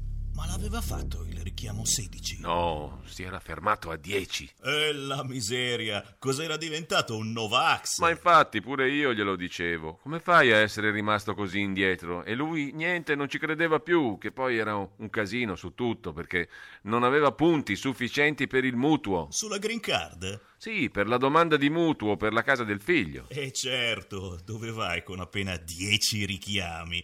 Non hai crediti per i finanziamenti. Ma scherzi? Ma come si fa con quei punti lì? Dove vuoi andare, imbecille? Mia cognata è riuscita a recuperarne 10 con tre settimane di lavori socialmente utili tra i drogati, i barboni. Però dico, fateli subito sti vaccini, no? Che così è un punteggio alto. E invece lei è sempre lì a pensarci su. E ora? No, adesso tutto a posto, la lezione è servita, ha recuperato almeno quelli per sbloccare il conto corrente e rientrare al lavoro.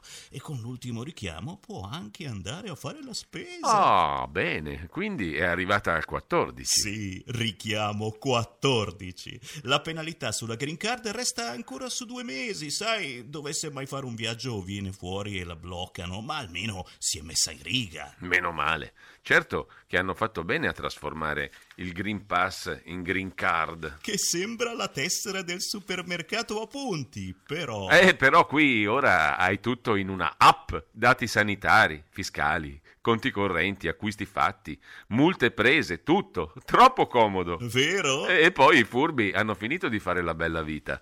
L'altro giorno ero in coda da quelli dell'autobus e c'era uno che voleva fare l'abbonamento per il bambino. Eh no, caro mio, gli fa il tizio dello sportello. Qui risulta che lei non ha ancora pagato la bolletta dell'acqua. Prima paghi quella e poi torni. Eh, mi sembra il minimo. eh già, ma, ma, tu che vaccino fai? Il Rapido Vax.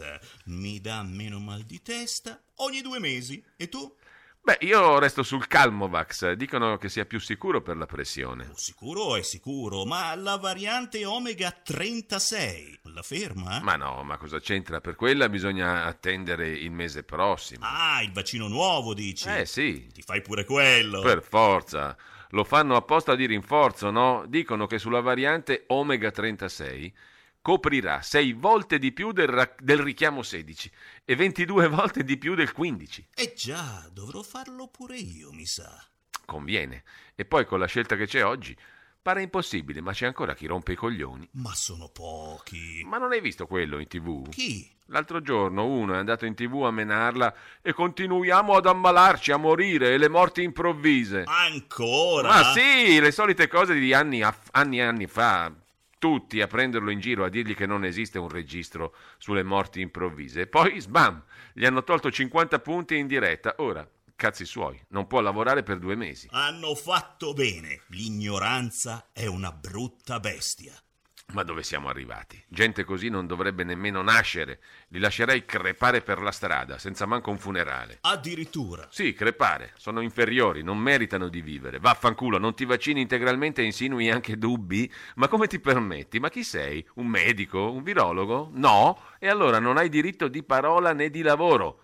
Resta senza punti e crepa, tu e i tuoi dubbi, tu e tutta la tua famiglia come sono crepati di fame quelli là. Bastardi! Non meriti niente, vali meno di un sorcio per me. Mi sa che hai ragione. Ovvio che ce l'ho. E poi morire si muore sempre, anche di virus, certo, ma è meno probabile. E poi che crede di essere immortale? L'ha anche detto quello scienziato, come si chiama? Quale? Boh, non ricordo il nome. Comunque ha chiarito lui, dopo quel dossier del giornale inglese pieno di falsità, Ah, sì, che vergogna! Che fake news! che sono tutte balle, gli ictus, le paralisi, gli infarti nei giovani. Capita, signori, è sempre capitato e capiterà ancora, ha detto. Che cazzo c'entrano i vaccini? Certo, pare che sia stress con tutto quello che ci è successo, figura. Stress, sì, normale che questi mali arrivino a qualsiasi età, ma ti ricordi prima come si moriva? E come no? Come mosche si moriva. Con il richiamo 13 si moriva al 21% in più del richiamo 16. E con il 10 il 61% di morti in più rispetto al 16.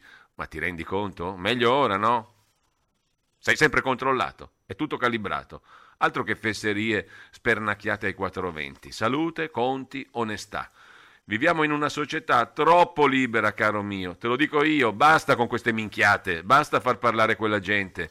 La lasciassero morire senza cure, che stiamo tutti meglio. Cosa vivono a fare? Dovrebbero iniziare con gli espropri e a cacciarli dal paese, altro che. Certo! Oh, fammi andare, che ho fretta, va. Dove te ne vai di bello? Eh, ieri ho prenotato il richiamo 17 e mi è arrivata l'autorizzazione per giocare a calcetto per due settimane. Figo! No, no, no, per carità. Eh, per fortuna il giorno prima avevo pagato la luce che ero in ritardo di 48 ore, se no erano guai. Ma eh, com'è che funziona col calcetto? Eh, niente, tu vai al campo, mostri la green card, se è tutto a posto con spese, tasse, richiami con la prenotazione della prossima dose, ti danno la concessione e segnano sulla app direttamente l'orario di entrata e di uscita dal campo. Hai anche il pass per una doccia e per entrare nel bar senza mascherina. Uh, così, nel bar! eh sì, e si può star dentro pure in due alla volta, mi spiego? Tipo che ci puoi parlare. Ma dai, parlare al chiuso! Giuro, perché tanto col richiamo sei in regola e ti concedono un quarto d'ora di svago che ti dà proprio una bella sensazione di libertà. Grande! Mi viene voglia di giocare al pallone solo per quello. E fallo allora!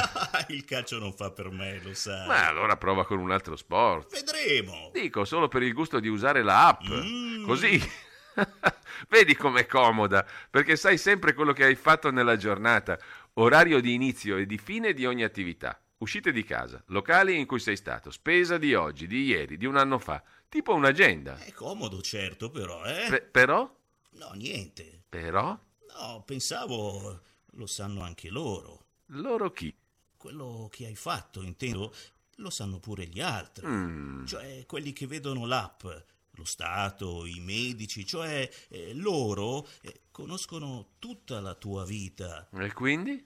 Ma niente, consideravo così, a voce alta. Hai dei dubbi? No, no, per carità. Stai dicendo che non ti sta bene? No, no, assolutamente, credimi. Non vuoi che ci proteggano? Ma figurati, io, io. Mm, lo sai che prima di tutto c'è la salute collettiva, no? Sì, sì, sì, sì, ma ovviamente. Sai che tracciare tutto serve a salvare la libertà collettiva. Ah, sono convintissimo anch'io, ma certo. Ma non ti starai disallineando come quegli animali là? Ma scherzi, erano dei bastardi e tutti quelli che non sono morti devono crepare subito, credimi, credimi, li vorrei ammazzare con le mie mani. Mm. Veramente, veramente. Ah, ok, allora faccio finta di non aver sentito, ma Sì, sì, sì, sì, mi raccomando, eh, mi è scappato, non volevo. lo sai che ti dovrei segnalare al distretto. Eh, lo so, però non volevo. Sai che sono un cittadino amico e devo riferire i trasgressori. Sì, sì, sì, però mi sono corretto subito. Mm. Subito. Eh, vabbè, dai, non è successo niente. Grazie, scusa, eh, scusami tanto. Perdonato, Sicuro, perdonato. Sicuro, non è che domani mi trovo dieci punti in meno? Ma vai sereno, ti ho detto. Giura? Giuramelo? Ma sì, ma perché dovrei metterti nei guai? È che ho due figli e poi ho bisogno anche di lavorare. Eh, Ma certo, per chi mi hai preso? Vai tranquillo, fossero questi i problemi. Grazie, non volevo. A volte succede di dimenticare. Eh, ma non dovrebbe succedere. Eh, non dovrebbe, assolutamente. Speriamo piuttosto che non abbiano sentito eh, la registrazione. Ah già, la registrazione. Ma, ma si era già attivata? Parte sul telefono, dopo dieci minuti che sei fermo per strada, per evitare l'assembramento. Da quanto siamo qui? Non saprei. Ma comunque il cellulare avrebbe suonato per avvertire l'avvio. Sono mica lì a spiarti, ti avvisano, lo fanno per noi. Io non ho sentito suonare. Infatti, Attenzione, avvio registrazione. Eccolo qua, attenzione, avvio registrazione. Visto? 10 minuti, ora, spaccano il secondo. Bene. Ti saluto, dai. Viva il governo! Viva il governo! Post scriptum 1. Il sistema di credito sociale SCS è stato pianificato in Cina nel 2014 ed è entrato a regime nel 2020, l'anno della pandemia. Il sistema controlla e giudica, grazie al digitale, il comportamento dei cittadini, dal pagamento di fatture e contratti al tipo di spese effettuate fino alle loro relazioni interpersonali. In base ad un punteggio si può essere premiati con l'accesso facilitato a finanziamenti, affitti, viaggi e status sociale o essere puniti con l'esclusione dalle scuole private, dai trasporti, da internet e pure dal lavoro. 200 milioni di telecamere a riconoscimento facciale sono inoltre attive in tutto il paese. Chi resta molto indietro sul punteggio viene inserito in una blacklist pubblica. Sistemi di valutazione sociale del buon cittadino, per quanto appaia surreale, sono oggi allo studio in Australia e in Brasile. Post scriptum 2. In Italia il sistema dei pagamenti a favore delle pubbliche amministrazioni e dei gestori di pubblici servizi è costituito da PagoPA SPA, interamente partecipata dal Ministero dell'Economia. Tale sistema è già oggi l'unico riconosciuto per alcuni versamenti come le tasse scolastiche e adesso vengono conferiti all'atto del pagamento i numeri di carte di credito e conti correnti dei cittadini tramite l'identità digitale SPID. PagoPA, tuttavia, è anche proprietario dell'app IO che gestisce il Green Pass, requisito indispensabile per lavorare dalla metà del mese di ottobre 2021, per quanto il Green Pass sia definito un certificato sanitario e nulla dovrebbe avere a che fare con il Ministero dell'Economia. Tale documento è scaricabile sugli smartphone, così ufficialmente diventati la nostra connessione con l'ente pubblico. Con le necessarie autorizzazioni politiche, domani PagoPA potrebbe avere la fotografia esatta del comportamento di ogni abitante, sia nei confronti dell'erario, anche per multe non pagate, sia nei confronti delle vaccinazioni e di altre eventuali peculiarità conferite al Green Pass, oltre ai riferimenti di carte di credito, conti correnti e di abitudini e comportamenti che affidiamo ai moderni telefonini. Potrebbe così valutarlo con un punteggio premiale e punitivo del buon cittadino. Naturalmente in Italia questa è un'ipotesi da fantascienza. La libertà nel nostro paese è sempre stata al primo posto, come documentano una volta di più le recenti cronache e i resoconti coraggiosi dei giornalisti, costantemente impegnati in prima linea per difenderla. L'ultimo libro di Manuel Montero è Wuhan, virus, esperimenti e traffici oscuri nella città dei misteri, disponibile in ebook. Grazie, grazie dei complimenti. Eh, stanno arrivando un fracco di messaggi. Vi è piaciuta l'interpretazione? È un futuro decisamente molto possibile se andiamo avanti così. Speranza come Gobel? Eh, chi lo sa, chi lo sa. Intanto ancora buon pomeriggio, sono le 15.14. C'è Sammy Varini in onda fino alle 16. Le vostre chiamate allo 0266 203529 o al WhatsApp 346 642 7756. I vostri messaggi. Salviamo Milano. Salviamo Milano. Lo stiamo urlando in questi giorni e non finiremo fino al 3 o qualche ora prima del 3. Romperemo le palle. Salviamo Milano. Ringrazio anche quest'oggi per essere qui con me, uno di quelli che si sta dando da fare in questi giorni eh, per esserci, anche se poi c'è stato anche tutto il resto dell'anno. E quando ci fanno vedere e sentire anche gli altri mass media, poi è meglio. Grazie, lo abbiamo qua di fianco. Giuseppe Di Mango, detto Beppe, l'altro Beppe di Milano. Buongiorno a tutti e buongiorno Sammy, grazie per, per, l'ospitata. Assolutamente sì, salviamo Milano e di fianco a te la salutiamo perché è la prima volta che ci viene a trovare Irene Cosentino. Buon pomeriggio, grazie per avermi ospitato. Eh, che onore! E di fianco a me ritorna a salutarci Anna Giunchi.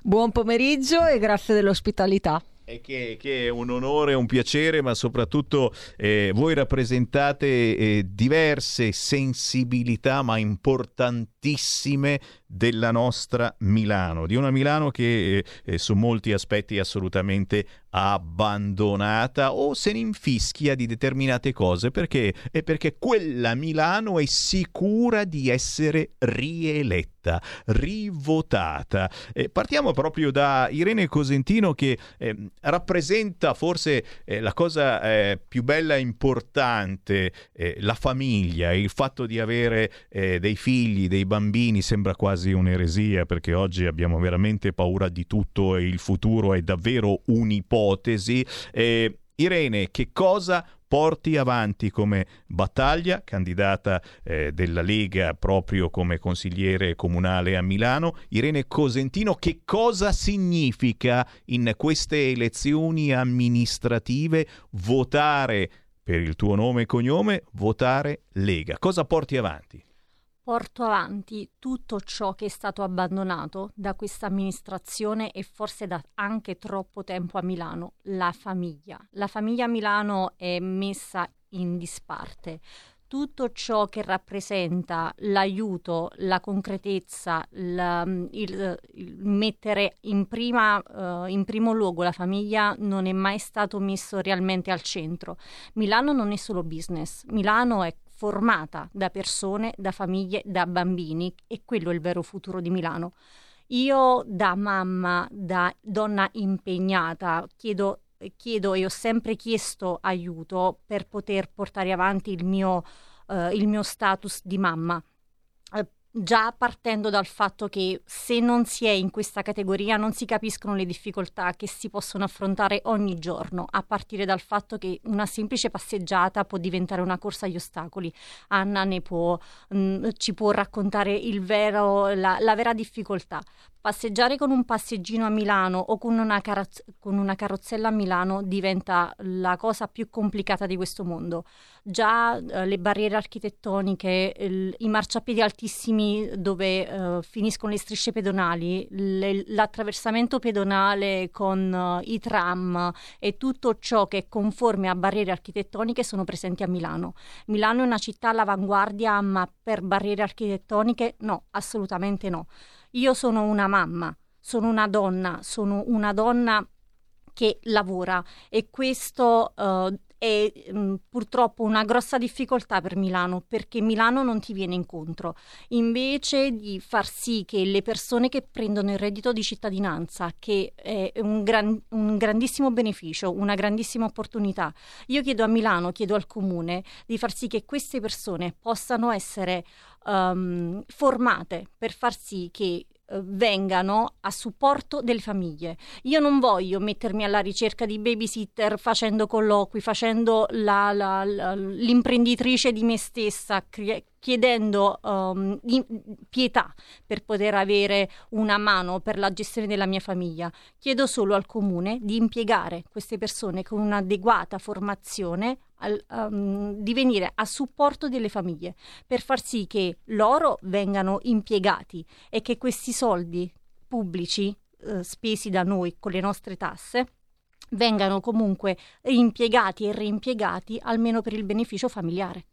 Irene Cosentino, segnate giù nome e cognome se eh, secondo voi ha detto eh, cose vere che sembrano, ripeto, la palissiane, ma siamo in una grande città a Milano e questi problemi esistono e come. Così come esiste il problema eh, eh diverso per chi è sportivo, per chi eh, cerca di fare sport eh, in questa bellissima Milano, beh, è una persona qua di fianco a me, Anna Giunchi, che eh, ha fatto tanto nel campo sportivo, ha vinto e adesso, e adesso vorrebbe vincere la battaglia più bella, quella di convincervi davvero che ciò che dicono i grossi e grassi mass media non corrisponde alla verità. Anna, che cosa state scoprendo in queste settimane eh, girando gli impianti sportivi di Milano? Ah, stiamo facendo una bellissima maratona personalmente è veramente una cosa interessante e formativa per me, in quanto stiamo veramente vedendo delle realtà eh, che cambiano da zona a zona. In particolare eh, ci siamo concentrati, ci stiamo concentrando molto sulle zone popolari. Le zone popolari, eh, come noi eh, ben possiamo intuire, possono essere delle zone nel qua- nelle quali lo sport eh, possa fungere da importante aggregatore sociale, in quanto le zone popolari ehm, diciamo che sono quelle più eh, soggette a dispersione scolastica, comunque anche a eh, problematiche di tipo sociale. Lo sport, e, e, qui mi riallaccio ad un concetto che avevo già espresso, può essere non solo un fattore di distrazione, ma anche una vera e propria linea guida anche per le condotte sociali degli individui. In particolare abbiamo visitato un bellissimo impianto sportivo che è l'Aprile 81, nel quale quale ho trovato un piccolo mondo nel quale coesistono anziani che si dedicano ai, loro passatempi pomeridiani, famiglie con bambini, piccoli agonisti che giocano a calcio, che emulano i grandi campioni e in particolare abbiamo visto un bellissimo campo in sintetico reso possibile eh, anche dalle, diciamo, dai, dagli stanziamenti regionali, eh, mi ha lasciato veramente a bocca aperta perché è un impianto che offre tantissimo a livello sportivo e anche mh, per lo sport sia amatoriale che agonistico. Eh, sono rimasta un po' più perplessa in, visitando altre zone periferiche come ad esempio Quarto Giaro dove ho visto gli impianti comunali lasciati un po' allo sbando. Diciamo che la differenza delle, a livello gestionale si nota, però per fortuna grazie al nostro vice ministro Morelli a, eh, verranno stanziati 220 milioni di euro da parte del governo, quindi le, anche queste periferie potranno essere rivalutate rivalorizzate e anche un po' rigenerate. Eh, non dimentichiamo che appunto lo sport deve essere per tutti, quindi non deve essere questa la Milano solo dei grandi eventi che sono spettacolari, sono molto mediatici, ma Milano deve essere anche la città che permetta a tutti, dalle fasce più deboli alle fasce più fortunate, di poter praticare sport, perché lo sport deve diventare un diritto perché ehm, fa bene, nel senso che aiuta a livello psicologico, a livello fisico e pertanto la miglior medicina dal mio punto di vista per prevenire le problematiche e anche per curarle è proprio lo sport, sia all'aria aperta che in forma individuale. Signori, eh, l'avete capito? Milano non è per tutti non è una Milano per tutti. Questa è una cosa gravissima, è solo per determinate categorie e se avete soprattutto la fortuna di abitare in centro. Gli ultimi due minuti li diamo proprio a Giuseppe Di Mango, detto eh, Beppe, eh, su cosa eh, battagliare in queste ore e su cosa insistere secondo te. Siamo andati a incontrare categorie, dunque diciamo il cuore di Milano, l'anima di Milano Oggi sono andato a incontrare categoria dei tassisti, dunque comune di Milano. E durante il lockdown eh, questa categoria eh, ha dovuto comunque rendere un servizio pubblico perché è di pubblica utilità. E loro, i tassisti, 4.800 operatori sul territorio, hanno dovuto pagare, essendo dei radiotaxi, 200 euro mensili di canone alla loro casa madre. Giustamente anche la casa madre garantiva un servizio di operatività e anche loro avevano delle spese. Il comune Beppe Sala, al posto di andare a farsi gli aperitivi sui navigli durante il lockdown dicendo Milano non si ferma, forse doveva aiutare più queste categorie qua. E Beppe Sala è lontano, lontano dalle periferie, lontano dalle famiglie, come stiamo sentendo, lontano dallo sport e lontano anche dalle attività produttive proprio della sua casa madre, dunque dei, dei taxi esempio, del trasporto pubblico di Milano. Cosa importanti perché ci fanno capire che funziona soltanto la Milano di certi determinati business. Cerchiamo di salvare Milano, di renderla davvero la Milano di tutti. E io ringrazio Giuseppe Di Mango, detto Beppe, cercate il suo nome tra i candidati, tra eh, coloro che battagliano per salvare Milano. Ringrazio Irene Cosentino. Irene, continuiamo la battaglia fino all'ultima ora, fino all'ultimo giorno e mi raccomando, Grazie. usciamo vincitori. Non molliamo, diamo Milano a tutti. E sarebbe bello. E grazie anche ad Anna Giunchi che corre sempre più veloce anche sotto casa vostra per spiegarvi quelli che sono i, i problemi che purtroppo i mass media non raccontano. Grazie Anna. Grazie a voi. Sotto casa vostra c'è l'ultimo ostacolo, quindi c'è anche l'arrivo. A tra poco, a tra poco. In quanti ti promettono trasparenza, ma alla fine ti ritrovi sempre con il bollino rosso e non puoi dire quello che pensi. RPL, la tua radio. Non ha filtri né censure. Ascolta la gente e parla come la gente.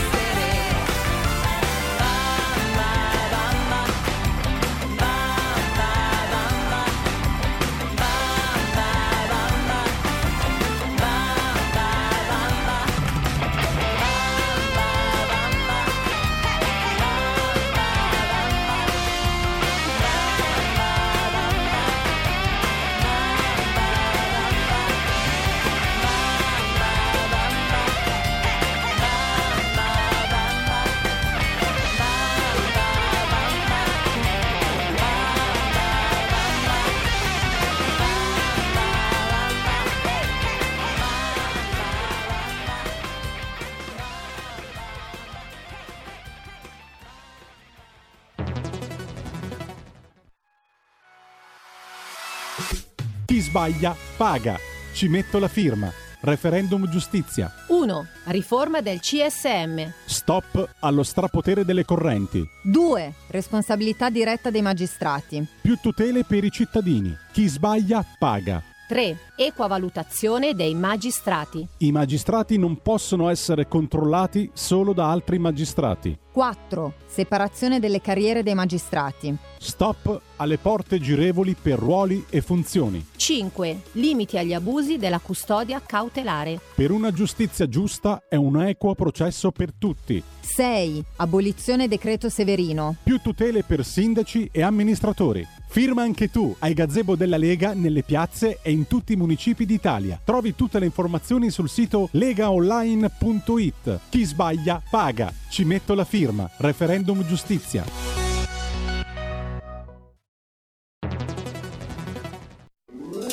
Stai ascoltando RPL. la tua voce libera, senza filtri né censura. La tua radio.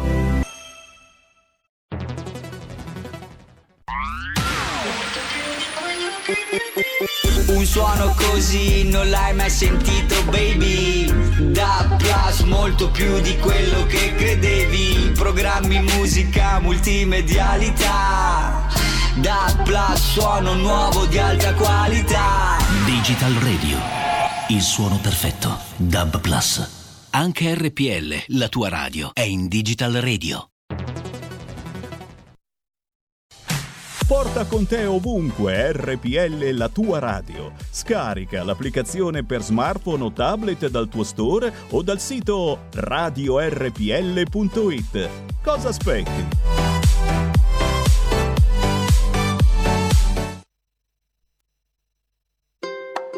Da domani, domani mi sporco le mani col fango e con te. Da domani, domani gioco nel prato, innaffio l'erba e schizzo anche te. La nonna, la nonna ci sbuccerebbe un mandarino grande eh, per farlo a metà.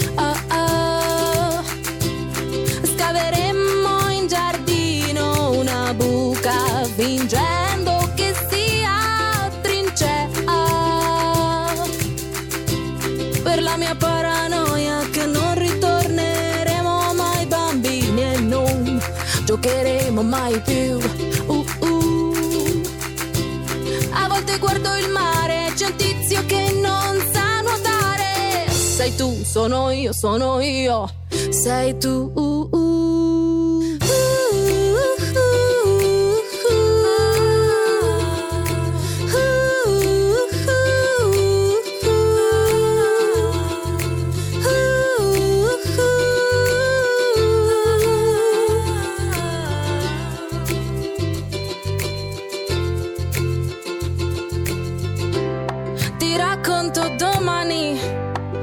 finale del film che tu, tu non vedrai. Ah, vorrei costruire un'altalena in giardino, essere un razzo, sganciarmi con te. La domenica paste mi ha insegnato chi era Van Basten, Paolo Maldini in zona Cesarini, io 883, 33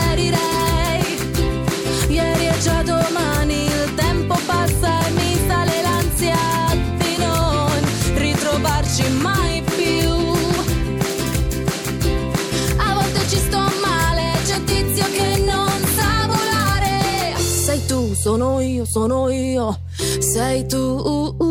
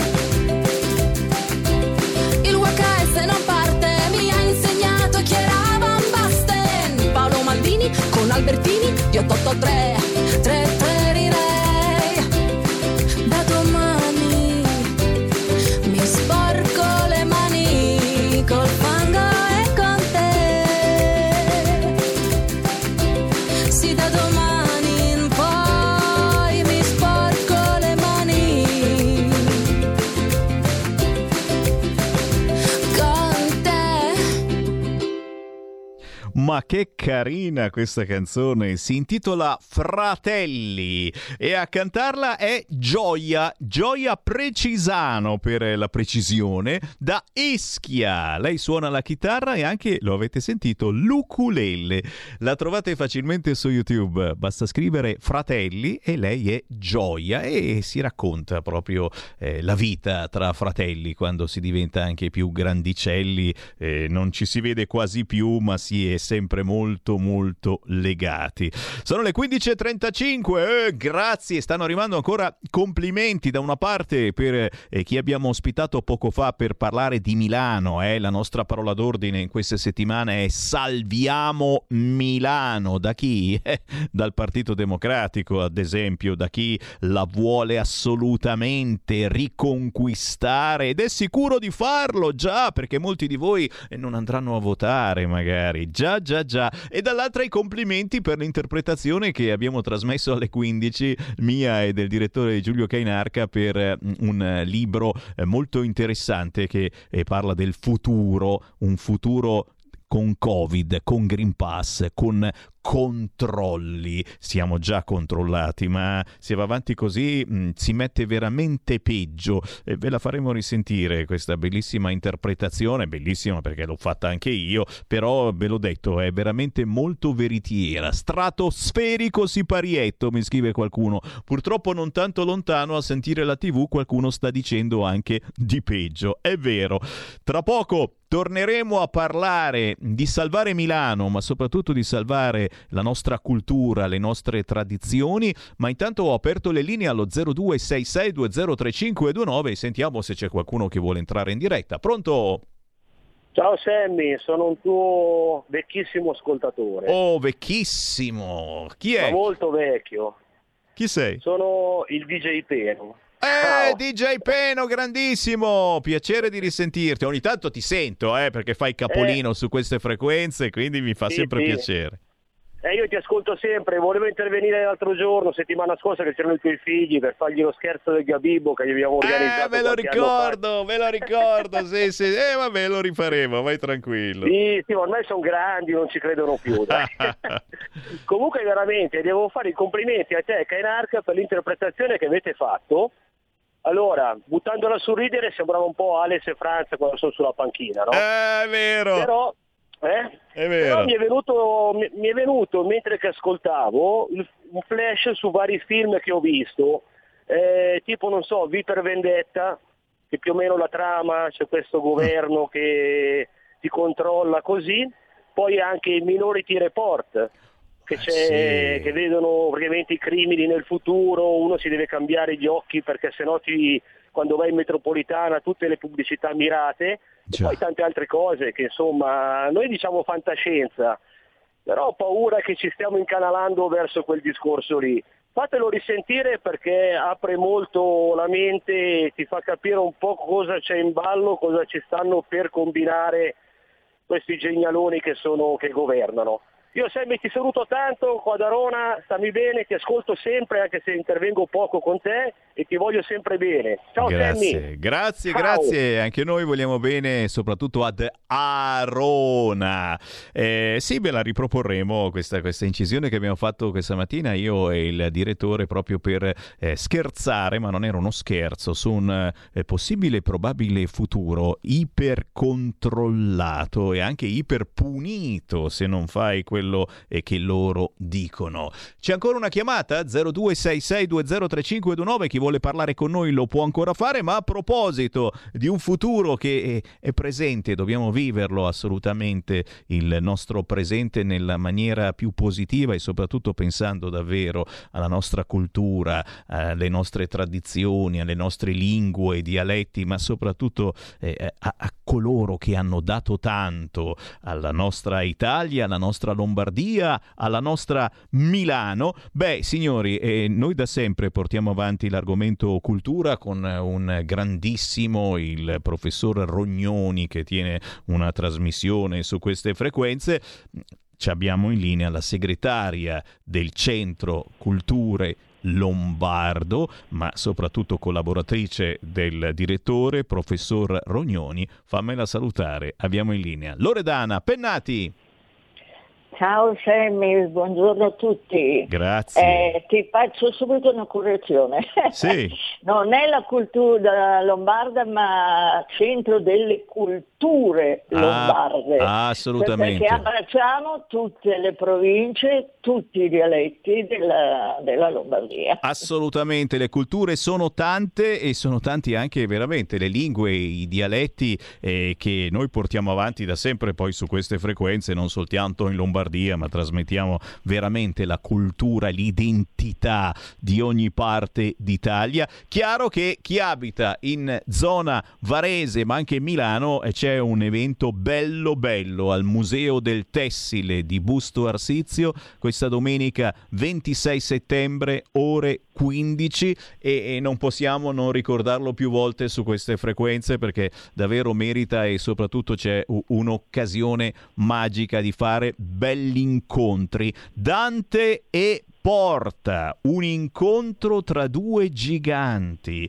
la traduzione in milanese dell'inferno, ma soprattutto tanti ospiti veramente interessanti, anche vecchi amici eh, di voi ascoltatori che seguite da una vita RPL. Loredana, spiegaci bene di cosa si tratta. Allora, in questo anno 2021, per certi versi angoscioso per la, la, pandemia e tutto quello che è seguito, è anche un anno magico, diciamo, per la cultura. Allora, innanzitutto il nostro Centro delle Culture Lombarde, che ha, ha sede a Busto Assizio proprio, è stato fondato vent'anni fa esattamente dall'allora assessore indimenticato, fra l'altro è stato grandissimo, assessore alle culture alla regione della, della Lombardia, Ettore Alberto Bonet, ormai scomparso due anni fa, e oltre al ventennale della fondazione appunto del nostro centro eh, c'è in concomitanza questi due eventi, il bicentenario della morte di Carlo Porta, massimo attore meneghino, direi anche lombardo, e il settecentenario della morte del Dante Alighieri. Eh, diciamo che oltre a questa, come si può dire, eh, contemporanea ricorrenza, eh, c'è anche il fatto che il, il, scusa, il Porta eh, scrisse una traduzione in, porto, in uh, meneghino del, del, del, del, del, primo libro, dell'inferno della Lighieri in quello che allora era un meneghino diciamo un po' di origine bosina, non è il meneghino di adesso, infatti noi avremo anche una lista di parole eh, che il, uno degli attori ha messo a disposizione dei partecipanti per comprendere meglio la sua recita.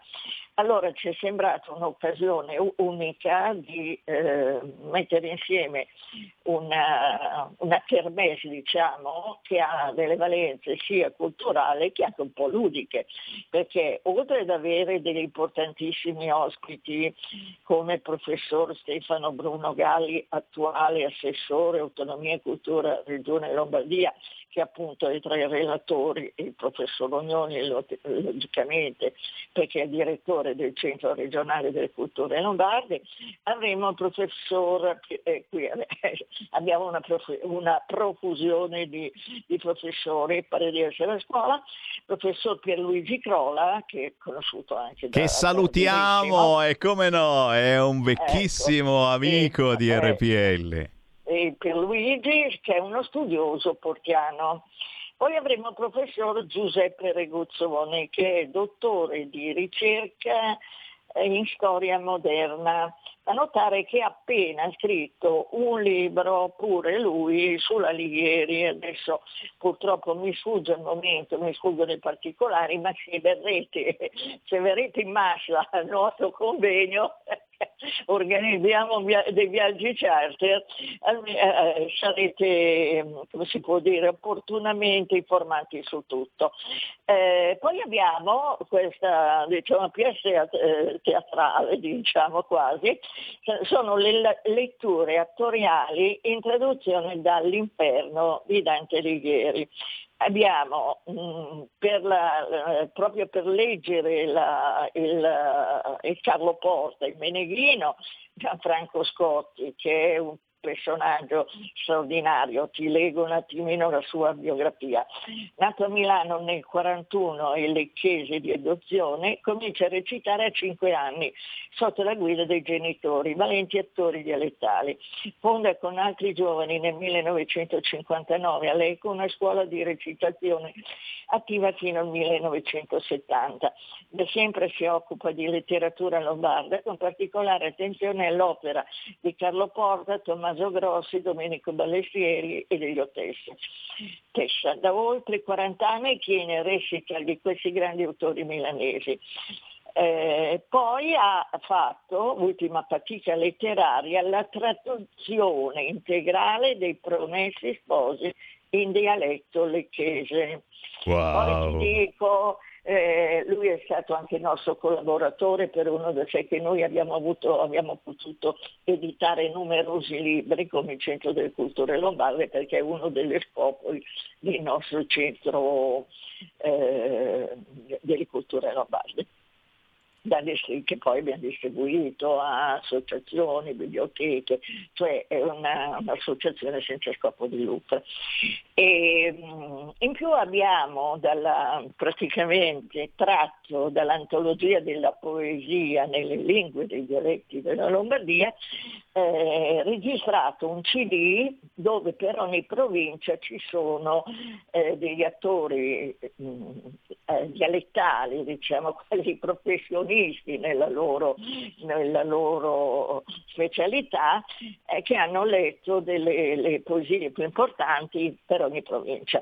Ecco, lui è una cosa straordinaria, veramente ti dico, non perché è un nostro collaboratore, ma è una persona veramente, una- una- un animale da palcoscenico, lo prendete un leone. Il leone in astrologia, perdonami la, la- come si può dire, la- la- L'accostamento, la- certo. La, la- cosa astrologica di risonazione astrologa è proprio il segno del- dello spettacolo, del palcoscenico. Insieme a lui ci sarà una gloria locale, Ginetto Grilli, che è un personaggio anche lui di una simpatia straordinaria, noto poeta e cultore della lingua e delle tradizioni bustocche, autore di otto volumi di poesie, cittadino benemerito dal 24 giugno 2019, dall'alto delle sue quasi 96 primavere, è più Dai. lucido di me quest'uomo, Grandissimo. Straordinaria, e li compie fra tre mesi, eh, può essere considerato un'icona della storia cittadina, anzi un vero e proprio pezzo di storia identitaria. Allora tu devi sapere che eh, l'inferno di Porta eh, di Porta, scusa, di, di Dante, è stato tradotto in tantissimi dialetti dopo, dopo il Porta. Prima, eh, la prima traduzione è stata fatta da un poeta siciliano, poi è stata fatta dal Porta e dopo viene in Putic. Eh, io parlo milanese perché ogni tanto mi scappa da, da milanese. Ehm, e è stata fatta poi in tutte le lingue, però non c'è il bustocco. Allora lui, eh, dietro mia richiesta, ha consentito a tradurre un determinato numero di strofe in dialetto bustocco, che tra l'altro è un dialetto particolare perché è di origine ligure. È praticamente il terreno, terra eh, dell'Isubria, però ha radici eh, liguri, quindi una, una cosa particolare. E. E non, e non solo, poi insomma gli abbiamo dato, è un uomo che ha bisogno di stimoli e quindi si è ripreso ancora di più alla grande. Eh, mi, ha de- mi ha promesso una sorpresa, ha scritto una poesia che è un'ode al Porta, dove lo ringrazia di avergli fatto conoscere personaggi così importanti che fanno parte dell'opera letteraria come Giovanni Bosé, come la Ninetta del Berger e tutti questi personaggi.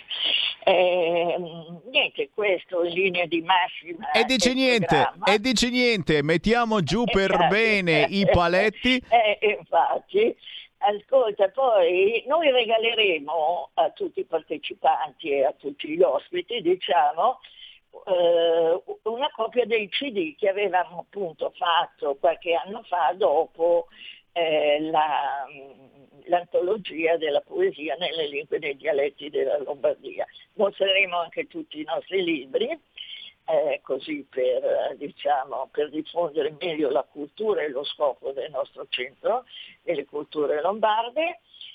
E, E direi che è un appuntamento ghiotto domenica 26 settembre, ore 15, Museo del Tessile a Busto Arsizio, provincia di Varese ma anche a due passi da Milano, Dante e Porta, incontro tra due giganti. Avete sentito che ospiti incredibili ma soprattutto una bellissima idea per passare un pomeriggio parlando di cultura e soprattutto parlando del nostro territorio. Loredana, un gigantesco Sì, grazie. Posso aggiungere due cosette? Ci saranno isti- i saluti istituziona- istituzionali della dottoressa Manuela Mattioli, che è stata anche una giornalista di- della regione Lombardia ed è anche vice sindaco, oltre che appunto assessore alla cultura di Busto, eh, del nostro presidente ex eh, sindaco, diciamo, proprio ai tempi, un po' prima della fondazione del Centro di Culture Lombarde,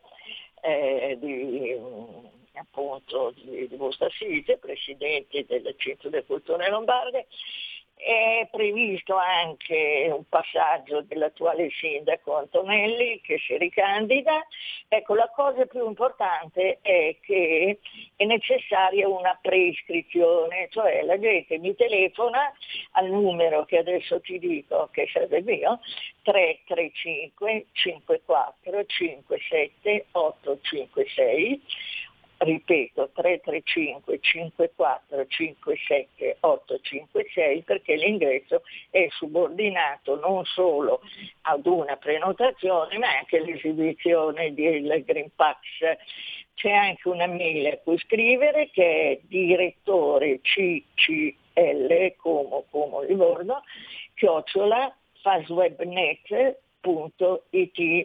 poi se qualcuno mi scrive vuole anche le indicazioni per arrivare, che non è proprio del posto, ad esempio da Milano può venire com- comodamente prendendo il Malpensa Express che c'è ogni 25-26 minuti e eh, dura mezz'ora il viaggio e c'è una piccola passeggiata comodissima, 10 minuti camminando diritti usciti dalla stazione e si arriva al Museo del Tessile.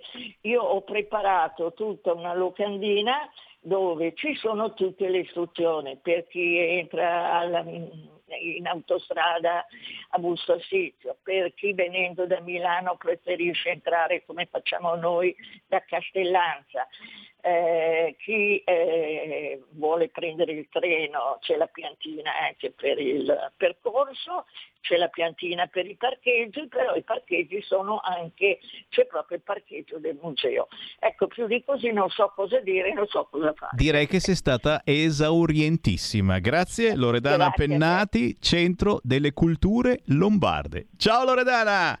Grazie Sammy, buona giornata e buona continuazione.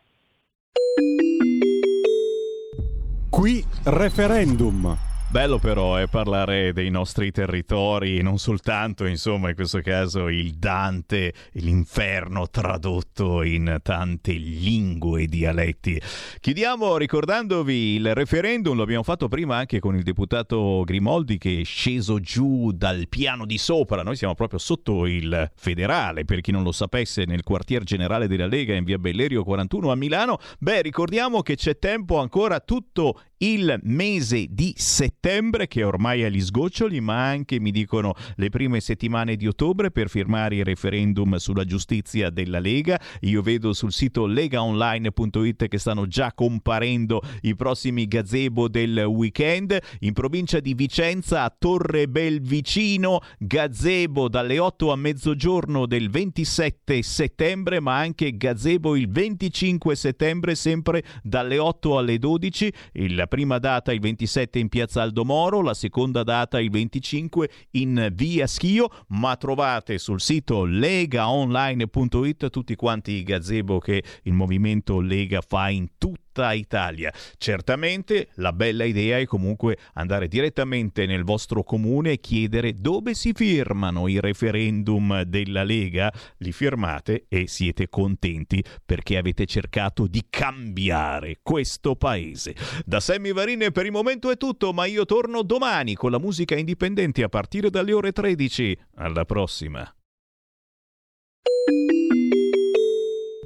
Qui referendum.